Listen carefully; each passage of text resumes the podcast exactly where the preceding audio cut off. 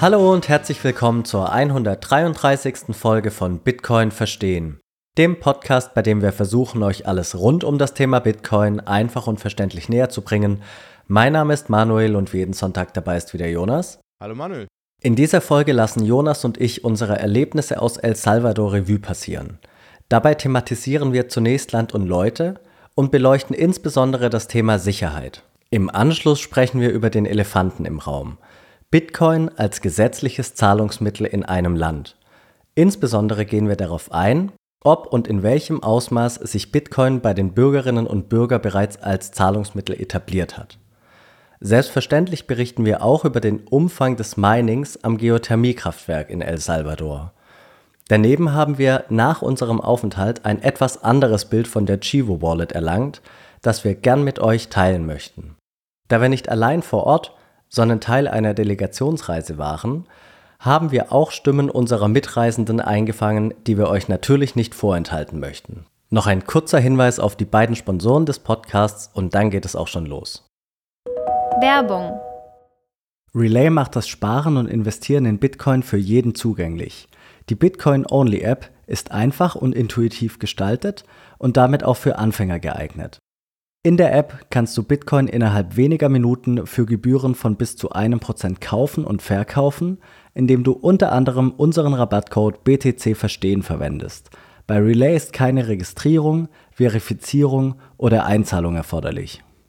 Jonas und ich sind wirklich große Fans der Sparplanfunktion, die es dir ermöglicht, wöchentlich oder monatlich automatisch in Bitcoin zu sparen. So kannst du dir ganz einfach den Durchschnittskosteneffekt zunutze machen. Genauso wichtig wie ein einfacher und unkomplizierter Kauf ist jedoch die sichere Aufbewahrung. Jonas, das war dein Stichwort. Genau. Nachdem ihr eure Bitcoin gekauft habt und wenn ihr diese langfristig sichern möchtet, dann solltet ihr euch unbedingt mit der sicheren Aufbewahrung auseinandersetzen. Und hier kommt der zweite Unterstützer des Podcasts ins Spiel, nämlich Shift Crypto. Mit ihrem Hardware Bitbox 02 könnt ihr sehr einfach und sicher eure Bitcoin-Guthaben bzw. die privaten Schlüssel langfristig aufbewahren. Durch die einfache Einrichtung und Handhabung können wir sie wirklich auch allen empfehlen, die neu zu Bitcoin dazugekommen sind. Und dank der Partnerschaft erhaltet ihr mit dem Code BTC Verstehen 5% Rabatt auf die Bitcoin All-Edition der Bitbox 02. Alle Informationen zu Relay und der Bitbox sowie die jeweiligen Rabattcodes findet ihr natürlich nochmal in den Episodennotizen. Werbung Ende. Hallo Jonas. Hallo Manuel. Zurück aus El Salvador soll es heute um unsere Erlebnisse und Eindrücke eben aus El Salvador gehen. Wir werden darüber sprechen, wie das Land auf uns gewirkt hat, wie die Leute auf uns gewirkt haben, wie die Verbreitung von Bitcoin war, wie eben unsere Eindrücke insgesamt waren. Doch bevor wir reinstarten, noch ein kurzer Hinweis, den wir an euch richten wollen. Da übergebe ich an dich, Jonas. Genau, wir hatten es vor, glaube ich, drei oder vier Wochen schon mal angekündigt. Wir möchten, ich glaube, an Weihnachten haben wir jetzt mal geplant, eine kleine Spezialfolge aufnehmen, in dem wir euch zu Wort kommen lassen wollen. Und wir hatten damals schon erwähnt, eben möchten wir euch bitten darum, dass ihr uns eben eine Sprachnachricht, ein Video oder von mir aus auch einfach ja, eine, kleine, eine kleine Audioaufnahme zukommen lasst, in der ihr uns die zwei Fragen beantwortet, wie ihr zu Bitcoin gekommen seid und welche Punkte euch denn gerade noch so ein bisschen ja, eine Skepsis bereiten oder eine Unsicherheit bereiten bei Bitcoin und uns das Ganze zuschicken. Und das Ganze möchten wir nämlich in einer Spezialfolge oder einer etwas besonderen Folge einbauen, um Weihnachten herum. Ähm, wir werden euch in den Episodennotizen nochmal alles verlinken, auch nochmal die zwei Fragen, ganz genau, worum es gehen soll. Und natürlich, wie ihr uns das Ganze zuschicken könnt. Und wir würden uns natürlich sehr darüber freuen, wenn ihr uns da noch ein paar Einsendungen rüber schickt, denn wir haben schon einige bekommen, aber möchten natürlich noch ein paar mehr bekommen, uns ein bisschen aussortieren und schauen, was uns da so gefällt und was interessant ist, weil es, glaube ich, schon sehr, sehr spannend ist, auch mal zu sehen, wie ihr denn selbst zu Bitcoin gekommen seid. Und äh, da möchten wir mal ja, eine etwas andere Folge draus basteln. Wie gesagt, ein bisschen Zeit habt ihr noch und alle Informationen findet ihr in den Episodennotizen. Gut, bevor wir uns anschauen, wie das Land auf uns gewirkt hat, fangen wir doch vielleicht mal mit der Frage an, was haben wir eigentlich da gemacht? Also, wieso waren wir eigentlich da? Ja, gute Frage, genau, um so ein bisschen den Rahmen zu bilden. Denn, ähm, also, es war, schlussendlich war es eine Delegationsreise. Es war auf Einladung der salvadorianischen Botschaft hier in Deutschland. Das Ganze hat letztes Jahr auch schon stattgefunden und wir hatten ja auch damals mit, mit Friedemann Brenner drüber gesprochen, der damals schon dabei war. Und das Ganze hat dieses Jahr wieder stattgefunden. Jeff von Fulmer hat das auch ein bisschen mitorganisiert. Und ja, wir wurden gefragt, ob wir mitmöchten und schlussendlich waren wir, waren wir 30, 35, glaube ich, so ja, ungefähr so aus Deutschland, die bei dieser Reise dabei, genau, die dabei waren. Die Idee war dahinter, dass wir eben ja, das Land ein bisschen kennenlernen, sehen, wie Bitcoin da verbreitet ist, die Adaption mitzunehmen, wie das Ganze da jetzt äh, fortgeschritten ist letztes Jahr. Wie gesagt, nochmal wiederholt, letztes Jahr wurde dort nämlich das äh, sogenannte Bitcoin-Law, also ein Bitcoin-Gesetz eingeführt, das ähm, einerseits ja eben die Händler dort Bitcoin akzeptieren müssen, in Anführungszeichen. Also das heißt, sie sollten es akzeptieren. Es ist, die next, es ist ein gesetzliches Zahlungsmittel geworden, wobei sie die Händler eben Bitcoin nicht akzeptieren müssen. Es wird also nicht direkt aktiv durchgesetzt. Und äh, El Salvador hat natürlich auch noch Bitcoin als, äh, als Staatsreserven gekauft. Und dieses Jahr war eben wieder diese Delegationsreise. Und in dieser Zeit, wir waren insgesamt, glaube ich, waren wir neun, neun bis zehn Tage waren wir dort. Und in dieser Zeit war eben noch die Adopt in Bitcoin, also eine Bitcoin-Konferenz, die vor Ort war in San Salvador. Und ja, schlussendlich war das dann eigentlich für uns eine Art rundum sorglos Paket, weil wir Flughafen abgeholt wurden. Wir haben dann verschiedene, ja, pro Tag in verschiedene Stationen gehabt, wo wir gleich noch drauf zukommen werden oder dazu äh, darüber sprechen werden, was wir genau gemacht haben. Und ja, es war schlussendlich ein, ja, ein, sagen wir so, in zehn Tagen ein, eine Express-Variante des, des Landes plus eben Bitcoin und deswegen war es auch ein bisschen anstrengender und deswegen sind wir alle noch ein bisschen müde und du leider noch ein bisschen angeschlagen sogar noch. Und ähm, genau, das war, das war die Idee dahinter. Und wer war dabei? Ich würde sagen, es waren Podcaster, Journalisten waren dabei, es waren Unternehmer dabei, die teilweise dort auch versucht hatten, ja, andere Investitionsmöglichkeiten zu finden. Aber es waren auch einfach ganz normale Bitcoin-Interessierte vor Ort, die mit Bitcoin etwas zu tun haben, weil sie damit beschäftigen und einfach dabei sein möchten, ähm, wollten, um eben Bitcoin oder vor allem El Salvador ein bisschen näher zu erleben. Ja, ich ähm, hoffe, man versteht mich trotzdem und ich hoffe auch, dass ich meine Gedanken sortiert bekomme, obwohl ich etwas lediert bin. Das ist richtig. Ähm, eine Ergänzung. Du meinst gerade dieses Bitcoin Law ähm, verpflichtet die Händler ähm, nicht zur Annahme von Bitcoin oder äh, irgendwie so, äh, du hast es gerade ausgedrückt, meines Wissens verpflichtet die schon zur Annahme von Bitcoin, aber es ist eben nicht strafbewehrt. Also man hat keine Konsequenzen, wenn man einfach als Händler sagt, nee, mache ich nicht. Genau. Und damit ist es halt irgendwie so ein bisschen ein, ein stumpfes Schwert oder ein zahnloser Tiger oder welche Metapher man auch immer verwenden möchte. Ähm, genau, da gehen wir nachher noch drauf ein, wie, wie das jetzt war in der Praxis. Genau, also so vom Rahmen her habe ich nichts zu ergänzen, außer vielleicht, dass wir uns im Vorfeld schon mal ähm, bei der Botschafterin bedanken, die sich eben die Zeit genommen hat und wirklich die kompletten zehn Tage bei uns mit im Bus saß und uns das Land eben näher gebracht hat. Das war, war wirklich äh, toll. Ähm, wurden, wie du es so schön gesagt hast, rundum umsorgt und haben ganz gute Einblicke bekommen, würde ich sagen. Ähm, fangen wir doch mal an mit dem Land. Wie hat es Land insgesamt auf dich gewirkt? Stichwort Sicherheit. Da hatten wir im Vorfeld, wenn man jetzt nicht schon vor Ort war, ähm, letztlich ja nur Zugang über die Medien hier bekommen. Ähm, man könnte, konnte den Wikipedia-Artikel lesen, der Deutsche aber zumindest war vor der Reise auf Stand 2019. Ich habe jetzt im Nachgang nicht geschaut, ob er aktualisiert wurde, zufälligerweise. Und da hieß es ja noch, dass es relativ unsicher sei. Die Kriminalitätsrate ist sehr hoch, die Mordrate ist wohl mit die höchste der Welt. Teilst du die Eindrücke, die man so bekommen hat im Vorfeld eben über diverse Berichte oder würdest du sagen, war ein bisschen anderer Eindruck? Es war ein völlig anderer Eindruck. Und ich glaube auch, wenn man jetzt nochmal ein bisschen recherchieren würde, wie du gesagt hast, kommt man relativ schnell auf diese ganzen Berichte, dass eben El Salvador ein ganz großes Problem mit, äh, mit der Bandenkriminalität hat. Und das war auch wirklich der Fall. Und man muss auch wissen, El Salvador, ich habe mich also wie gesagt vorher auch mit dem Thema mit El Salvador selbst eigentlich noch, nie, noch nicht wirklich auseinandergesetzt. Natürlich seit einem Jahr durch Bitcoin und davor war für mich persönlich El Salvador eigentlich nicht wirklich auf der Landkarte. Und man muss wissen, die hatten, ich glaube, zwischen den Ende der 70er bis Anfang der 90er einen relativ großen Bürgerkrieg, wo es viele Tote gab. Und danach auch im, wurde im Laufe der Zeit immer diese, ja, diese Bandenkriminalität immer größer und da hatten sie ein ganz, ganz großes Problem. Und da ähm, resultierte ja, wie du gesagt hast, auch diese große Mordraten, Mordzahl daraus. Und deswegen war El Salvador auch für viele Touristen nie ein Anlaufspunkt, weil man gesagt hat, okay, da kannst du eigentlich nicht hingehen, erst nicht als Europäer und vor allem auch die Menschen vor Ort haben ein riesiges Problem, weil sie eben unter, diesen, ja, unter dieser großen Mordrate auch wirklich leiden. Das heißt, sie haben gar keine Möglichkeit, irgendwie großartig rauszugehen. Sie haben immer, leben meistens unter Angst und da gab es ein großes, gab es ganz große Probleme. Und jetzt ähm, das Interessante dabei ist ja, Bukele, der neue Präsident, der seit 2019 dabei ist, hat dann relativ schnell durchgegriffen. Jetzt auch im Anfang des Jahres, nochmal im März, hat einen Ausnahmezustand ausgerufen, hat, glaube ich, über 50.000 Menschen einfach weggesperrt. Was heißt also einfach ist das falsche Wort, aber einfach weg, hat weggesperrt. Und da wurde er natürlich sehr stark kritisiert, weil, naja, das waren einerseits die Gangmitglieder, auf der anderen Seite wurde aber relativ rigoros durchgezogen. Das heißt also, es wurde nicht so großartig unterschieden, ob du jetzt eben gut oder böse bist, sondern es wurde einfach gesagt, so, wir ziehen jetzt hier völlig durch und wir versuchen jetzt mal das Land in den Griff zu bekommen. Und das wurde auch natürlich stark aus dem Ausland kritisiert, weshalb auch dieses Thema, dieses diktatorische Thema, dem man häufig aufkommt, obwohl es offiziell eine Demokratie ist. Und ähm, auf deine Frage, ob das jetzt dort vor Ort auch so war, am Anfang habe ich auf, ehrlich gesagt so ein bisschen ein mulmiges Gefühl gehabt, wenn man diese ganzen Berichte natürlich liest. Aber jetzt vor Ort habe ich mich jetzt nicht unsicherer gefühlt als in einem anderen fremden Land in Asien oder irgendwie, weil es war sehr, sehr viel Polizeipräsenz vorhanden insgesamt. Kam mir so vor allem in San Salvador so vor.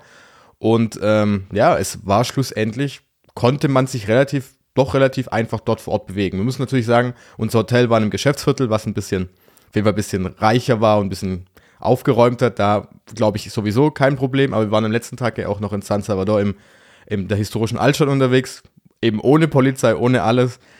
Und ehrlich gesagt war es da jetzt auch nicht wirklich anders als in anderen Städten und ich habe jetzt nicht das Gefühl gehabt. Und also so ging es mir auf jeden Fall. Ich weiß nicht, ob du deine andere Erfahrung dann einschätzen, also ob deine, deine Erfahrung und deine Einschätzung anders abläuft. Nee, mir ging es ähnlich. Also ich, ich war natürlich genauso ein bisschen äh, voreingenommen aufgrund der Berichte, die ich gelesen hatte.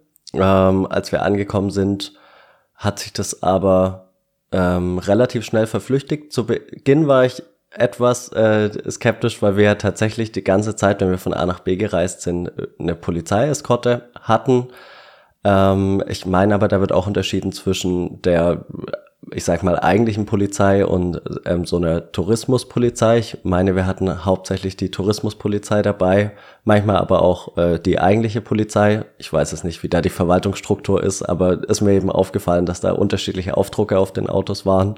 Dementsprechend hatte ich dann zunächst schon den Eindruck, dass es eben noch ein gewisses Gefahrenpotenzial gibt, eben weil die Polizei dabei war, aber im Laufe unseres Aufenthalts konnten wir uns ja immer mehr so bewegen, wie wir wollten. Das hört sich jetzt ein bisschen drastisch an, aber das Programm war am Anfang eben sehr strikt. Also es ging wirklich von morgens 7 Uhr los bis teilweise ja zehn, halb elf abends, wo wir einfach einen Programmpunkt nach dem anderen hatten ähm, so dass sich am, ein, am Anfang vielleicht sogar ein bisschen der Eindruck bei dem ein oder anderen äh, ja, ergeben hat, dass wir so ein, ich weiß nicht, wer es gesagt hat, dass wir uns wie auf Schienen durch das Land bewegen. Also es war halt sehr geführt, so der Eindruck.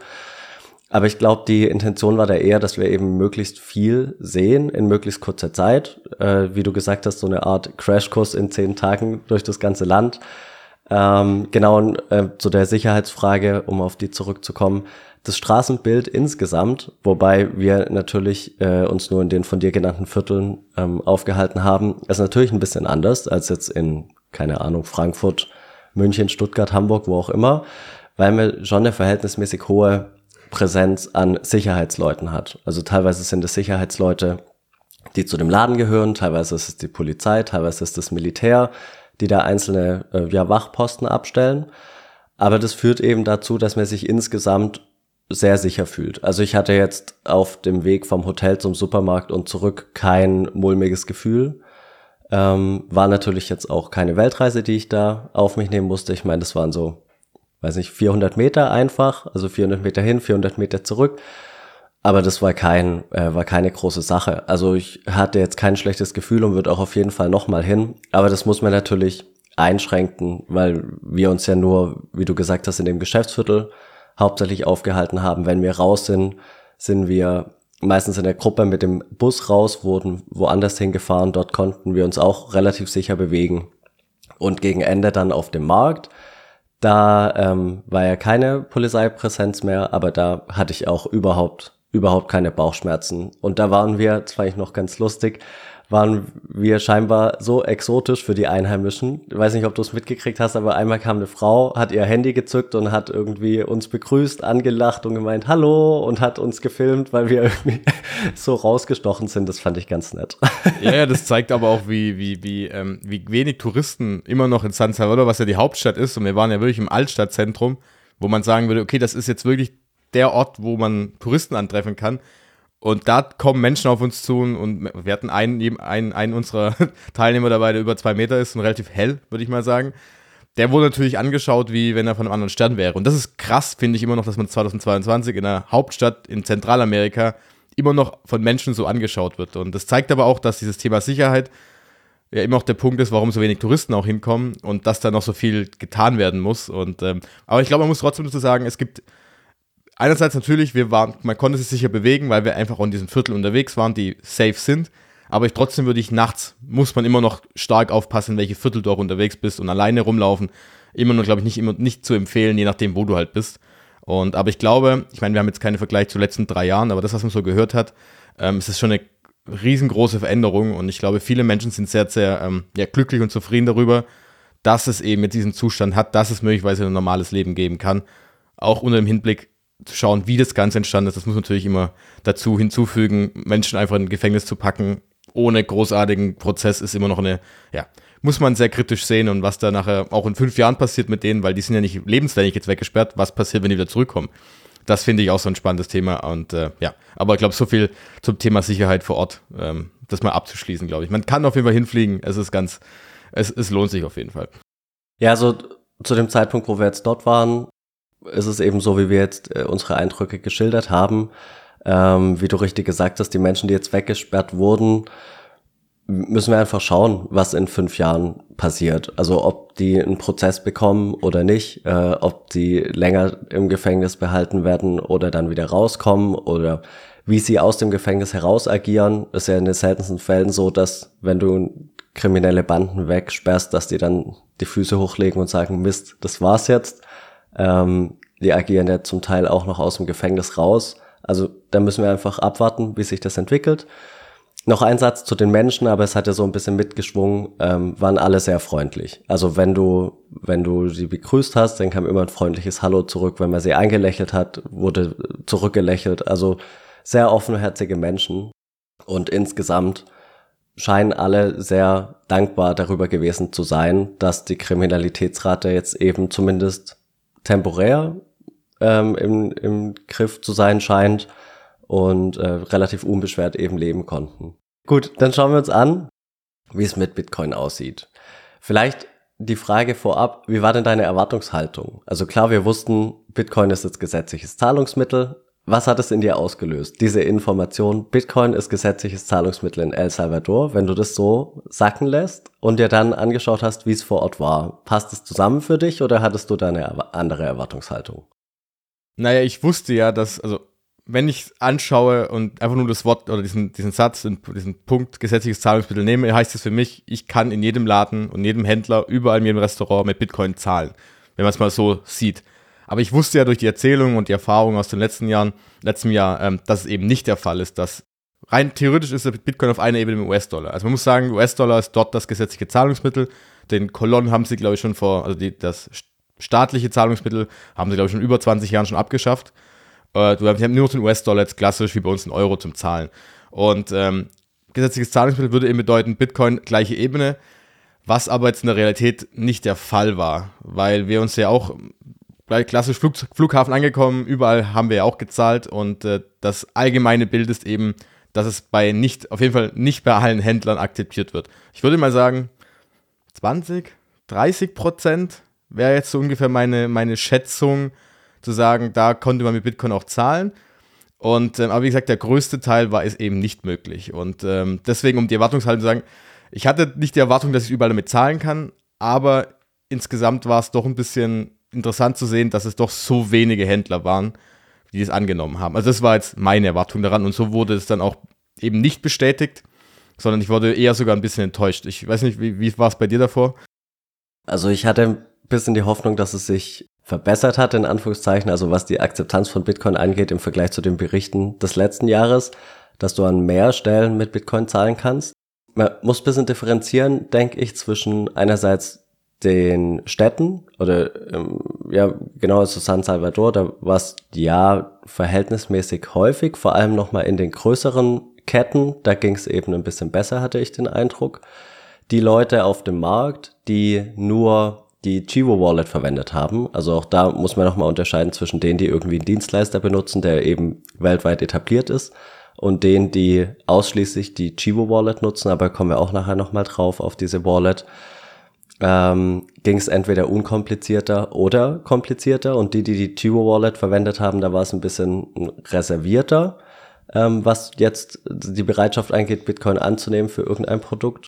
Aber es kann auch Zufall gewesen sein. Ich meine, wir haben es zwar immer wieder versucht, mit Bitcoin zu bezahlen. Es ging, fand ich, erstaunlich selten. Auf der anderen Seite muss man aber auch sehen, ähm, Bitcoin ist ja gerade mal ein Jahr, ein gutes Jahr gesetzliches Zahlungsmittel. Der Dollar ist schon länger etabliert. Die Leute kennen den Dollar. Ähm, Bitcoin kennen sie nicht. Es gibt auch immer noch El Salvadorianer, die wissen noch immer nicht, dass es Bitcoin gibt ähm, geschweige denn, wie es funktioniert oder was es damit auf sich hat. Also so eine gewisse Grundskepsis aufgrund von einfach Unwissenheit, aber auch da kommen wir nachher noch dazu, ähm, ist auf jeden Fall vorhanden. 20 Prozent, 30 Prozent äh, kommt mir ein bisschen viel vor, vor allem auf den Märkten. Also wir, haben, wir waren einmal auf einem Markt, da haben wir echt lang gesucht, um eben so ein, so ein Bitcoin-Schildchen zu finden oder äh, so ein Chivo-Schildchen und die Dame, die das eben angeboten hat in ihrem kleinen Markt, da war es dann auch nicht so, dass sie einfach ihr Handy gezückt hat und dann konnten wir eine Lightning-Transaktion durchführen oder eine On-Chain-Transaktion. Ich glaube, es ging fünf, sechs Minuten, bis wir das dann richtig eingestellt hatten. Da war sie sehr offen, hat uns auch ihr Handy in die Hand gedrückt, hat gemeint, ja, stellt einfach ein, was einzustellen ist. Äh, das war ganz nett, fand ich. Aber ja, also es ist eben im Vergleich zum Dollar deutlich unterrepräsentiert. Ja, mir ist halt aufgefallen, weil wir noch in, äh, einen Tag noch einen halben Tag in der Mall war, also in einem Einkaufszentrum, wo ich sagen würde, okay, das sind große Ketten, wie Adidas zum Beispiel, war dort vor Ort. Da ging es natürlich zum Beispiel nicht. Das, da, da war für mich so, die 20 Prozent waren eben dort der Punkt. Und äh, wir waren dann bei zwei, drei drin. Apotheke wurde sogar draußen auf, dem, aus, auf, dem, auf der Scheibe außen das große akzeptiert von Bitcoin, äh, also wir nehmen, äh, nehmen Bitcoin an. Äh, stand sogar drauf. Wenn du aber gefragt hattest, wurde es verneint. Und das, den Punkt hatten wir häufiger sogar. Und da waren es für mich das Gefühl, waren eher die 20 bis 30 Prozent in der Mall, wo ich jetzt zum Beispiel persönlich gedacht hatte, okay, das ist jetzt, äh, das sind jetzt größere Läden, das sind größere Händler, wie Adidas zum Beispiel. Die haben es aber nicht akzeptiert. Und das fand ich sehr interessant dann. Da hätte ich nämlich mehr erwartet. Dass jetzt ein, ein kleiner Händler, der das eigentlich fast schon privat macht auf einem Markt, dass der das nicht annimmt, okay. Da würde ich sagen, wie du ja gesagt hast, die meisten wissen nicht darüber, wissen nicht mehr, was Bitcoin ist. Die meisten haben dann eine Unsicherheit, sie sind skeptisch darüber. Aber dass es die großen Ketten nicht annehmen, klar, McDonalds, Starbucks geht immer noch. Das ist klar, das war ja letztes Jahr auch schon so der große Anhänger, weil das die ersten, die ersten waren, die es wirklich auch genommen hatten. Aber da war ich schon ein bisschen, war schon sehr interessant und wir hören auch, glaube ich, wir haben, haben wir noch ganz vergessen, wir haben ja nachher noch O-Töne dazu, wir haben nicht ein paar Stimmen gesammelt. Äh, ich glaube, da gab es nämlich zum Beispiel eine Veränderung, dass es sogar weniger geworden ist. Und was auch mein Gefühl war, wenn man gefragt hat nach Bitcoin, und ich glaube, das hast du jetzt auch gesagt, es war jetzt häufiger so eine Unsicherheit dabei in die Richtung, oh, Bitcoin, ja, können wir machen, aber hm, wie mache ich das jetzt? Und können wir, klar, kommt vor. Und also man hat so eine, nicht so eine Überzeugung gehabt wie, ja klar, du zahlst mit der Kreditkarte, gib die Kreditkarte her, ich halte dich an das Gerät dran, sondern eher hat sich angefühlt wie, ja, kenne ich, habe ich schon mal gehört und ich weiß ungefähr, wie funktioniert, aber eher ungern. Und das war so mein Gefühl, was natürlich auch wieder Thema Bildung, Überzeugung davon, die Sicherheit zu haben, wie ich das Ganze umsetze. Und das, ähm, das ist so mir bei mir im Kopf hängen geblieben, dass da eben so ein bisschen, ja, die Zurückhaltung vor allem noch da ist, auch bei den Leuten, die eben das Ganze im, im Laden annehmen müssen, weil es zum Beispiel der, ja, der Besitzer des Ladens eben sagt, Manuel, wir nehmen Bitcoin an, ich zeig's dir einmal und jetzt machst du es die ganze Zeit. So kam mir das vor. Was mir auch noch aufgefallen ist, wenn du die Zahlung in Bitcoin verlangt hast, war das nicht so ein Automatismus, wie wenn du jetzt mit Bargeld zahlen wolltest oder mit Kreditkarte. Bei Bargeld oder Kreditkarte war es meistens so, dass in dem Kassensystem eben die zwei unterschiedlichen Alternativen hinterlegt waren und dann hat der jeweilige Angestellte eben auf den Button geklickt und die Zahlung wurde angestoßen. Bei Bitcoin war aber meistens noch ein Zwischenschritt erforderlich. Ähm, es war dann eben so, dass die einzelnen Beträge addiert wurden. Die Summe wurde einem dann auf dem Taschenrechner zum Teil angezeigt, zum Teil eben äh, durch den Beleg, den die Kasse eben ausgespuckt hat. Und dann wurde das händisch übertragen in die, äh, ja, in die Geo Wallet beispielsweise.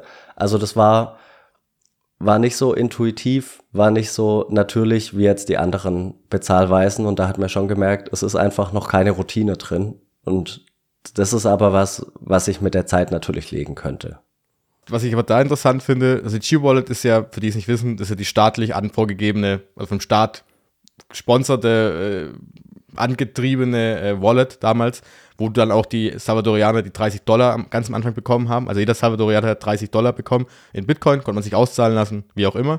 Chivo Wallet kommen wir aber gleich noch dazu. Ähm, die wird ja, ja eher kritisiert, weil sie nicht ganz so leicht zu handhaben ist. Aber was mir aufgefallen ist und haben wir ja auch gesehen, ähm, es gibt auch Drittanbieter, wie du es angesprochen hast, das IBEX und Strike, das sind alles Drittanbieter, die nichts mit dem Staat erstmal zu tun haben. Und wenn man, wenn diese Systeme genutzt wurden in den Läden und im Kaffee, hatte ich das Gefühl, da war alles relativ einfach. Die hatten dann eigene Tablets dafür und die hatten teilweise, wenn ich es richtig gesehen habe, wurde das Ganze sogar in das Kassensystem integriert. Und dann ergab sich das, was du gerade gemeint hattest. Und also plötzlich diesen dritten, die dritte Schaltfläche Bitcoin gehabt. Ganz normal, also wurde abgescannt, dritter Punkt Bitcoin. Das Tablet hat automatisch den QR-Code mit Lightning sogar angezeigt, hingehalten, gezahlt und fertig. Und da kam mir das zum Beispiel vor, dass die Mitarbeiter, Mitarbeiterinnen ziemlich entspannt waren und ganz normal gesagt, ja klar, Bitcoin kannst du nehmen, hier bitteschön. Und äh, das zeigt ja irgendwie auch wieder, dass ja der Prozess, wie das Ganze implementiert ist, integriert, äh, integriert ist in einem Kassensystem, eine ganz große Rolle spielt, ob das die Mitarbeiter auch annehmen wollen oder nicht, weil es relativ einfach ist. Weil glaube, schlussendlich ist es dir ziemlich egal, wie das Bitcoin-Ding funktioniert, wenn dir einer zeigt, ey, übrigens, anstatt hier Kreditkarte klickst du Bitcoin und hier hältst du das Tablet mit dem QR-Code hin und es funktioniert, dann machst du es einfach auch, auch wenn du gar nicht weißt, worum es geht. Und das war sehr, sehr auffällig, dass da bei diesen Anbietern es eben wesentlich schneller ging und einfacher ging als bei Chivo Wallet an sich. Und das, äh, ja, das ist mir noch aufgefallen bei dem ganzen Punkt. Ja, er ist auf jeden Fall richtig. Man hat tatsächlich gemerkt, wenn die Leute nochmal was händisch eintippen mussten, dann waren sie ein bisschen verunsichert oder ein bisschen reservierter. Aber wie du gesagt hast, bei den Läden, die einfach einen Drittanbieter genutzt haben, wo es dieses dritte Knöpfchen gab, ähm, das war dann gar kein Thema. Also wurde einfach gefragt, wie willst du zahlen? Und wenn du dann gesagt hast Bitcoin, wurde es abgenickt, QR-Code erstellt, angezeigt und dann, dann war es das. Also das ging dann wirklich zum Teil auch reibungslos. Es war schön zu sehen, dass es eben auch andere, andere Beispiele gibt. Woran liegt es deiner Auffassung nach, dass Bitcoin nicht so verbreitet ist? Also jetzt unabhängig davon, ob es ein großer Laden ist, ein kleiner oder eine Privatperson, Wieso ist Bitcoin nicht so verbreitet wie jetzt beispielsweise der Dollar? Ich glaube, der, der größte Punkt ist, und das haben wir, glaube ich, zehn Tage lang jeden Tag mindestens einmal das Wort gehört, äh, Bildung. Es ist wirklich nur Aufklärung und Bildung, dass die Menschen vor allem wissen, worum es geht. Denn, wie du gesagt hast, die meisten Salvadorianer wissen noch gar nichts über Bitcoin. Die haben vielleicht davon gehört, aber jemand, der nicht in der Stadt lebt, der nicht jetzt einen Zugang zum Internet hat und der sich selber informieren kann, die meisten wissen gar nicht, dass Bitcoin überhaupt funktioniert und was es, was es überhaupt ist. Und ähm, die Menschen sehen den Mehrwert einfach auch nicht. Also einerseits müssen sie erstmal eine Aufklärung erhalten, was Bitcoin ist. Und dann zweitens im nächsten Schritt, welchen Mehrwert es eben bietet. Und äh, wir reden hier ja dauerhaft darüber, was, welchen Mehrwert Bitcoin bieten kann und etc. bla bla bla. Aber jetzt muss man sich halt mal anschauen, was bedeutet es für jemanden, der in äh, El Salvador wohnt, welchen Mehrwert bietet es denn wirklich gerade? Weil erst wenn ich einen Mehrwert daraus habe, nutze ich das Ganze ja auch. Und hier ist jetzt die Frage, ja, was habe ich denn davon, davon vor Ort? Wenn wir uns schauen, wir reden darüber über das Sparen. Jetzt musst du überlegen, viele der, Bef der Bevölkerung von dort ist eben leben in Armut. Das heißt also, Sparen ist relativ schwierig, weil ich meistens gar kein, kein Geld übrig habe, was ich irgendwie zur Seite legen kann, weil ich meistens meine laufenden Kosten erstmal decken muss. Und dann ist der zweite Punkt, wenn ich doch mal 10, 20, 30, 40 Dollar übrig habe, naja, jetzt überleg dir mal ganz normal, du hast jetzt 50 Dollar übrig am Ende des Monats lege ich das wirklich in Bitcoin, wenn ich gerade gesehen habe, dass es die letzten Monate um 80% verloren hat? Ich glaube nicht. Das macht kein normaler Mensch mit normalem Menschenverstand, der sagt, ja klar, da lege ich jetzt 50 Euro, äh, 50 Dollar rein. Cool. Vor allem, weil einerseits die Volatilität so hoch ist und zweitens, das Problem ist ja auch, dass die Menschen wahrscheinlich nicht so lange denken, also nicht so langfristig denken können, weil sie eben Geld möglicherweise nächsten, nächsten Monat wieder brauchen. Wir in Deutschland können relativ einfach, oder die meisten relativ einfach sagen, naja, ich habe einen langen, ich habe einen Zeithorizont, der geht zehn Jahre, da lege ich mal Bitcoin einfach, äh, spare ich jetzt meinen Bitcoin und schaue, was in zehn Jahren ist.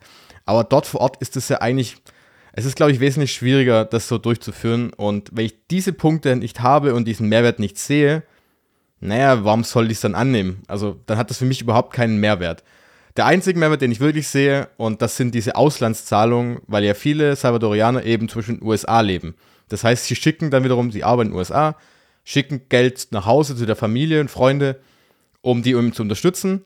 Das Problem ist aber, wie kriege ich das Geld von dort in die Heimat wieder? Und meistens läuft das über sowas wie Western Union. Die nehmen dann, ich weiß nicht, wie viele Prozent das genau sind nach El Salvador. Das, das unterscheidet sich ja immer pro Land. Aber es ist wie man größere Prozentsatz. Das geht teilweise sogar weltweit bis 15, 20 Prozent. Gibt man dann Gebühren ab. Das muss ich überlegen.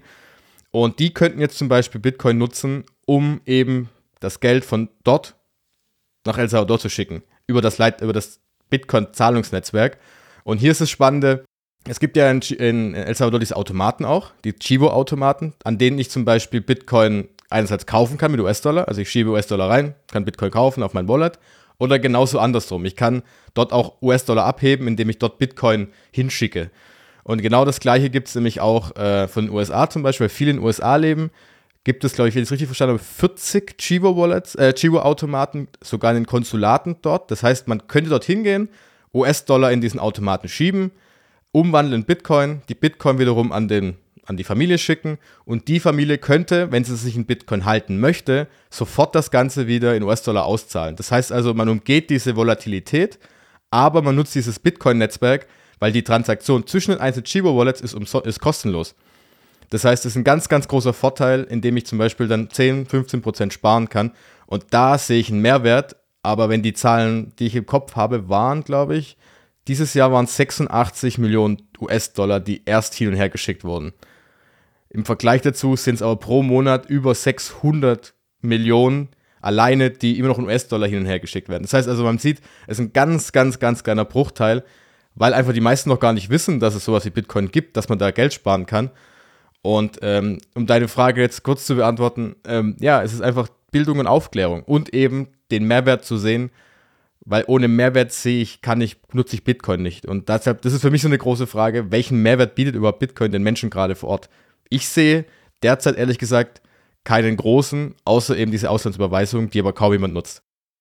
Ja, die Auslandsüberweisung ist für mich auch der einzige jetzt schon vorhandene richtige Anwendungsfall, wo Bitcoin eben einen Mehrwert schafft. Weil, wie du richtig gesagt hast, für uns ist es so, wenn Bitcoin im Preis eben fällt, dann freuen wir uns und sagen, buy the dip und jetzt günstig nachkaufen und Stacking Sets und ist ja schon so eine gewisse Freude da, dass man eben einfach mehr Satoshis bekommt für seinen Euro oder für seinen Dollar.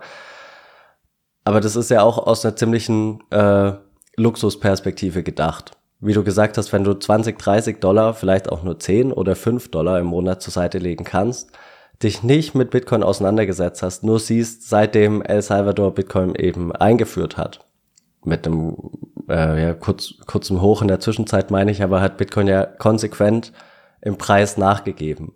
Das heißt, wenn du da von außen als äh, jemand drauf schaust, der gar nicht weiß, was es damit auf sich hat, dann hat man auf der einen Seite den Dollar, den man eben kennt, und weiß, wie man damit zahlen kann, wie man Bezahlvorgänge abwickeln kann. Und auf der anderen Seite hat man Bitcoin, der eben verhältnismäßig neu ist.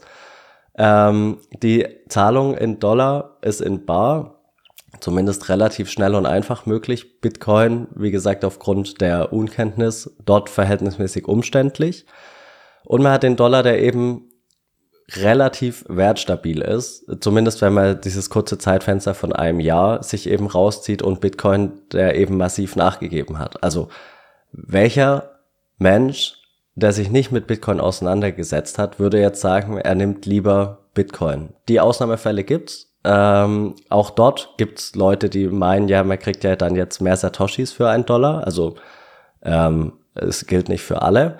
Aber einfach wenn du dich in die Lage versetzt von jemand, der noch nichts von der Thematik versteht, weil er sich noch nicht damit auseinandergesetzt hat. Wer macht denn sowas? Also wer investiert sein Geld, wer spart sein Geld in was, was kurzfristig derart an Wert verliert, ohne äh, zu wissen, was er damit macht? Vor allem, wenn er relativ wenig Geld nur zur Verfügung hat. Dann nehme ich ja eher den Dollar, wo ich weiß, wie er funktioniert. Da weiß ich, was ich daran, was ich daran habe. Hat ja letztlich keinen Anreiz, dann Bitcoin zu nutzen. Und ähm, das finde ich auch einen ganz wichtigen Punkt, wie du gemeint hattest. Wir sagen, also häufig liest man in den Medien diese Stimmen, ja klar, Bitcoin wird El Salvador verändern, das ist die Zukunft für alle Menschen vor Ort. Was mir jetzt aber, was ich mitgenommen habe, ist aber, wir, wir aus Deutschland, wie du gesagt hast, haben diese privilegierte Sicht, wir können, die meisten, also nicht alle, es wird immer, es wird immer weniger, die das können, aber können zum Beispiel Geld zur Seite legen und Bitcoin sparen. Aber wir, wir wissen nicht, wie die Menschen vor Ort leben. Wir haben keine Ahnung. Wir wissen nicht, wie die, viel Geld die bekommen. Sie wissen nicht, welche Probleme sie wirklich vor Ort haben. Sie wissen nicht, welche Ziele sie im Leben haben. Es ist eine andere Kultur. Und deswegen finde ich es so schwierig, dass wir jetzt hier sitzen in unserem warmen Zimmern hier und äh, uns darüber unterhalten und diskutieren und sagen, ja, das ist gut für die. Und das hatte ich zum Beispiel auf der Konferenz auch erlebt, wo dann oben so drei äh, reiche äh, Investoren sitzen, die darüber diskutieren, wie gut Bitcoin denn für El Salvador ist. Was ich echt schwierig finde, weil man sich überhaupt nicht in die Lage versetzen kann, was so ein Land wirklich braucht. Und das ähm, muss man, glaube ich, ein bisschen aufpassen, wie viel man wirklich darüber ähm, ja, weiß und wie man das einschätzen kann, was denn so ein Mensch vor Ort, je nachdem, wie der lebt, wir wissen es alle nicht, ähm, was der wirklich braucht, was er will. Und da ist es wirklich schwierig einzusetzen oder zu sagen, ja, Bitcoin hilft dir auf jeden Fall. Aber wie gesagt, wenn du halt nur 10 Dollar übrig hast oder ein bisschen weniger oder mehr, mache ich das. Mit einem gesunden Menschenverstand gehe ich nicht in Bitcoin rein, weil ich nicht langfristig denken kann. Und das, ich glaube, da muss man ein bisschen aufpassen, zu sagen, ja klar, Bitcoin ist doch super für euch da vor Ort und das wird alles gut werden, wenn du zu Hause sitzt und einfach locker flockig mal, keine Ahnung, 200 Euro pro Monat in Bitcoin sparen kannst, weil es dir nichts ausmacht. Und das ist dann, da sieht man diese, diesen krassen Unterschied zwischen beiden Welten. Und das finde ich ganz, ganz wichtig. Vor allem mit dem Hintergrund, dass du ja eben, wie wir gesagt hatten, dass halt eben die Bildung gegenüber Bitcoin, wenn man sich null damit auskennt, dass das halt noch echt fehlt. Also nicht nur dort, auch bei uns natürlich auch. Ja, müssen wir uns auch ein bisschen an die eigene Nase fassen, weil wir haben ja auch gesagt, Klar. es kann Ländern wie El Salvador helfen, es kann ärmeren Ländern helfen, es kann ärmeren Menschen insgesamt helfen. Aber letztlich äh, wissen wir nicht, was die Leute vor Ort brauchen. In der Theorie alles schön und gut. Wenn man so Crashphasen aussitzen kann, Bärenmärkte aussitzen kann, klar, es ist alles richtig. Ähm, aber wenn man es eben nicht kann, wenn man nicht den Luxus hat, wenn man das Geld jetzt braucht oder morgen, dann ist es vielleicht nicht die richtige Anlageklasse oder das richtige Spargut. Gut, dann würde ich sagen, hören wir doch mal in die ersten beiden O-Töne rein. Wir wollten nämlich unter anderem wissen, was man machen kann als Staat oder was man insgesamt machen kann, um die Bildung im Land hinsichtlich Bitcoin voranzutreiben. Noch bevor wir ins Detail gehen, der kurze Hinweis. Also wir haben das am Strand aufgenommen, deshalb bläst manchmal der Wind etwas ins Mikrofon. Äh, wir hoffen natürlich, dass es trotzdem tragbar ist und euch nicht die Ohren raushaut, solltet ihr die Folge mit Kopfhörern hören. Also von Unternehmen bin ich ja schon mal sehr überrascht, dass es hier viele lokale Unternehmen gibt, die auf Bitcoin bauen. Super spannend. Ich glaube, was die Regierung tun muss, ist Education, also Aufklärung, Bildung, Bildung machen. Also Bildung rund um Bitcoin ist das, was hier fehlt, weil egal mit wem du sprichst vor Ort, kaum jemand versteht, was Bitcoin ist oder wie Bitcoin funktioniert und was man damit machen kann. Es gibt ein paar gute Projekte. Ähm, ich glaube, da muss auf jeden Fall noch sehr viel gemacht werden. Das Gute ist ja, die ganze Konferenz ist ja Non-Profit und die ähm, Gewinne werden in Bildungsprojekte in El Salvador investiert. Also äh, wir alle haben was Gutes getan, würde ich sagen, dass wir einfach bei der Konferenz teilgenommen haben. Gab auch viele Spenden noch zusätzlich. Also ich glaube, das geht dann in die richtige Richtung. Die Regierung könnte das noch ein bisschen unterstützen, würde ich sagen. Da fehlt definitiv der Support, soweit ich das einschätzen kann. Ich glaube, einfach, einfach mal machen. Also das ist ja, wo wir einfach in, in Shops eingegangen sind, wo wir gesagt haben, hey, wir würden gerne mit Bitcoin zahlen und also es ist ja it's illegal tender. Wir, wir würden ja gerne als Ausländer da das verwenden und ja, viele wissen es einfach nicht und das ist irgendwie so ein Mischmasch, wo ich sage, hey, einfach mal machen. Einfach, wir müssen irgendwie die Adoption da vorantreiben. Auch die Angst nehmen ein bisschen. Das, das ist, Bitcoin ist nichts Böses. Das ist irgendwie vereinfachte Banking-App. Ja? Einfach machen. Gut, das, die erste Stimme war nämlich Daniel Wing, den sollte man ja auch kennen. Und der zweite war Philipp, der war von der österreichischen Delegation und der eine ganz coole, ja, Satoshi Tipcard heißt das Ganze, glaube ich. Das werden wir auch noch mal verlinken. Das ist ein ganz, ganz cooles Projekt, gemeinsam mit Johannes Grill, den wir nachher auch noch hören werden. Die hat mir nämlich gefragt, ja, was, was, was meinen Sie denn, was sie noch ändern muss bei der Verbreitung und vor allem mit der Bildung?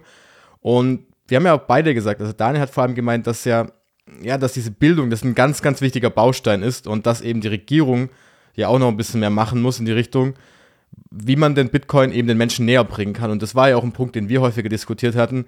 Wie geht man diese Bildung denn überhaupt an? Und da ist, glaube ich, der ganz große Punkt, ja, in Schulen kann ich natürlich ansetzen. Da habe ich nämlich so viele Menschen wie möglich auf einem Haufen.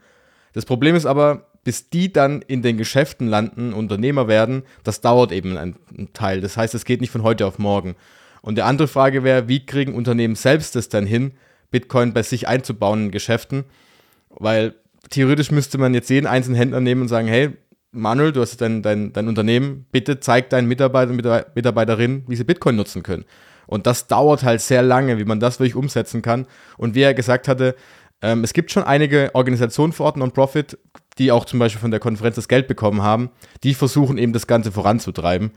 Und beim Philipp fand ich das Interessante, und das haben wir jetzt auch selber erlebt, einfach dieses zu sagen, auch mal wirklich hinzugehen, die Leute zu fragen, weil viele möchten oder können Bitcoin annehmen im Laden, wollen es aber nicht so wirklich, weil sie nicht so trauen. Aber wie du gesagt hast, die meisten, wenn man sie dann doch gefragt hatte, man konnte ihnen auch wirklich helfen und sagen und das auch zeigen in der App. Das geht ganz einfach, du kannst es annehmen, einfach vielleicht auch so wirklich die Leute an der Hand nehmen und sagen, hey, wir helfen dir jetzt mal, wie man Bitcoin annehmen kann. Und natürlich, das dauert sehr, sehr lange, aber hey, einer mehr, eine mehr, eine mehr, es geht natürlich auch vorwärts. Und in der Praxis zu zeigen, Bitcoin ist nicht so schwer zu nutzen, das ist nicht böse, sondern du kannst es dafür annehmen.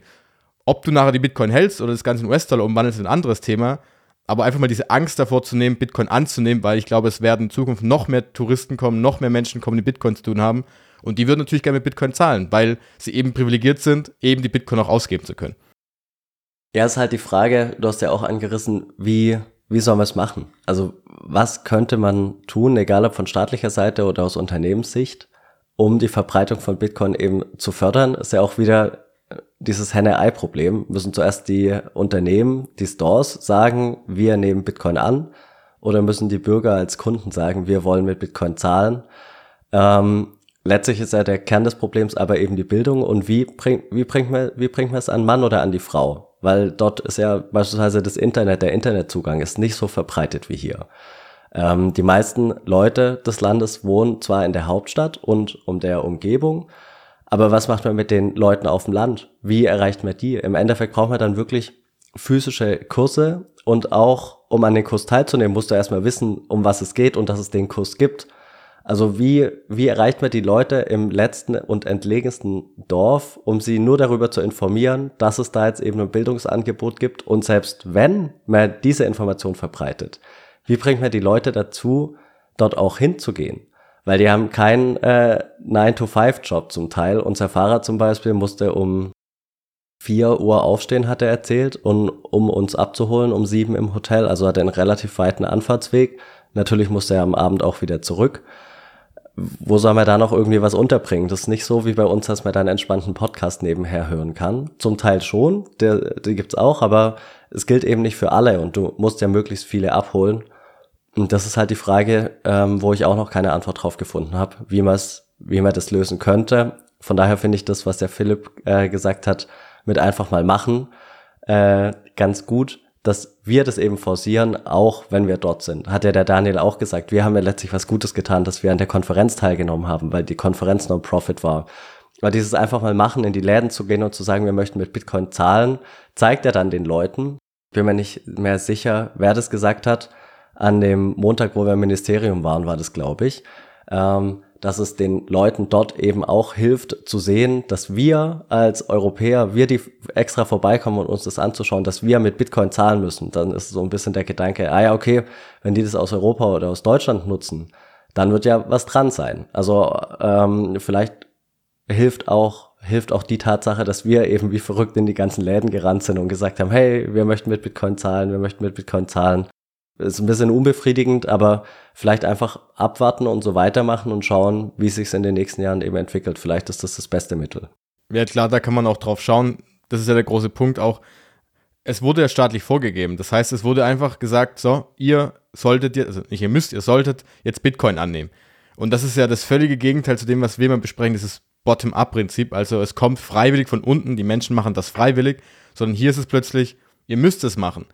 Und da sieht man jetzt auch wieder, wie gut oder wie schlecht es funktioniert, wenn man ein Geldsystem einem, den Menschen aufdrückt oder sie machen das freiwillig, weil sie den Mehrwert sehen.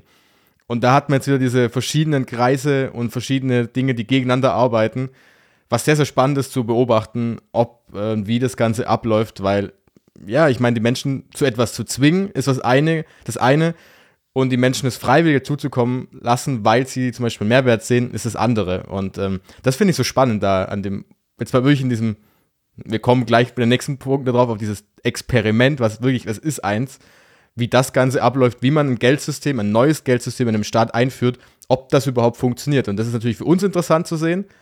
Ob das so interessant ist für die Menschen vor Ort, das muss man natürlich kritisch beobachten. Aber es ist natürlich auch interessant zu sehen für andere Staaten, die möglicherweise in den nächsten Jahren kommen könnten, die sagen, wir möchten das Gleiche machen, ob sie das vielleicht nicht irgendwie anders angehen.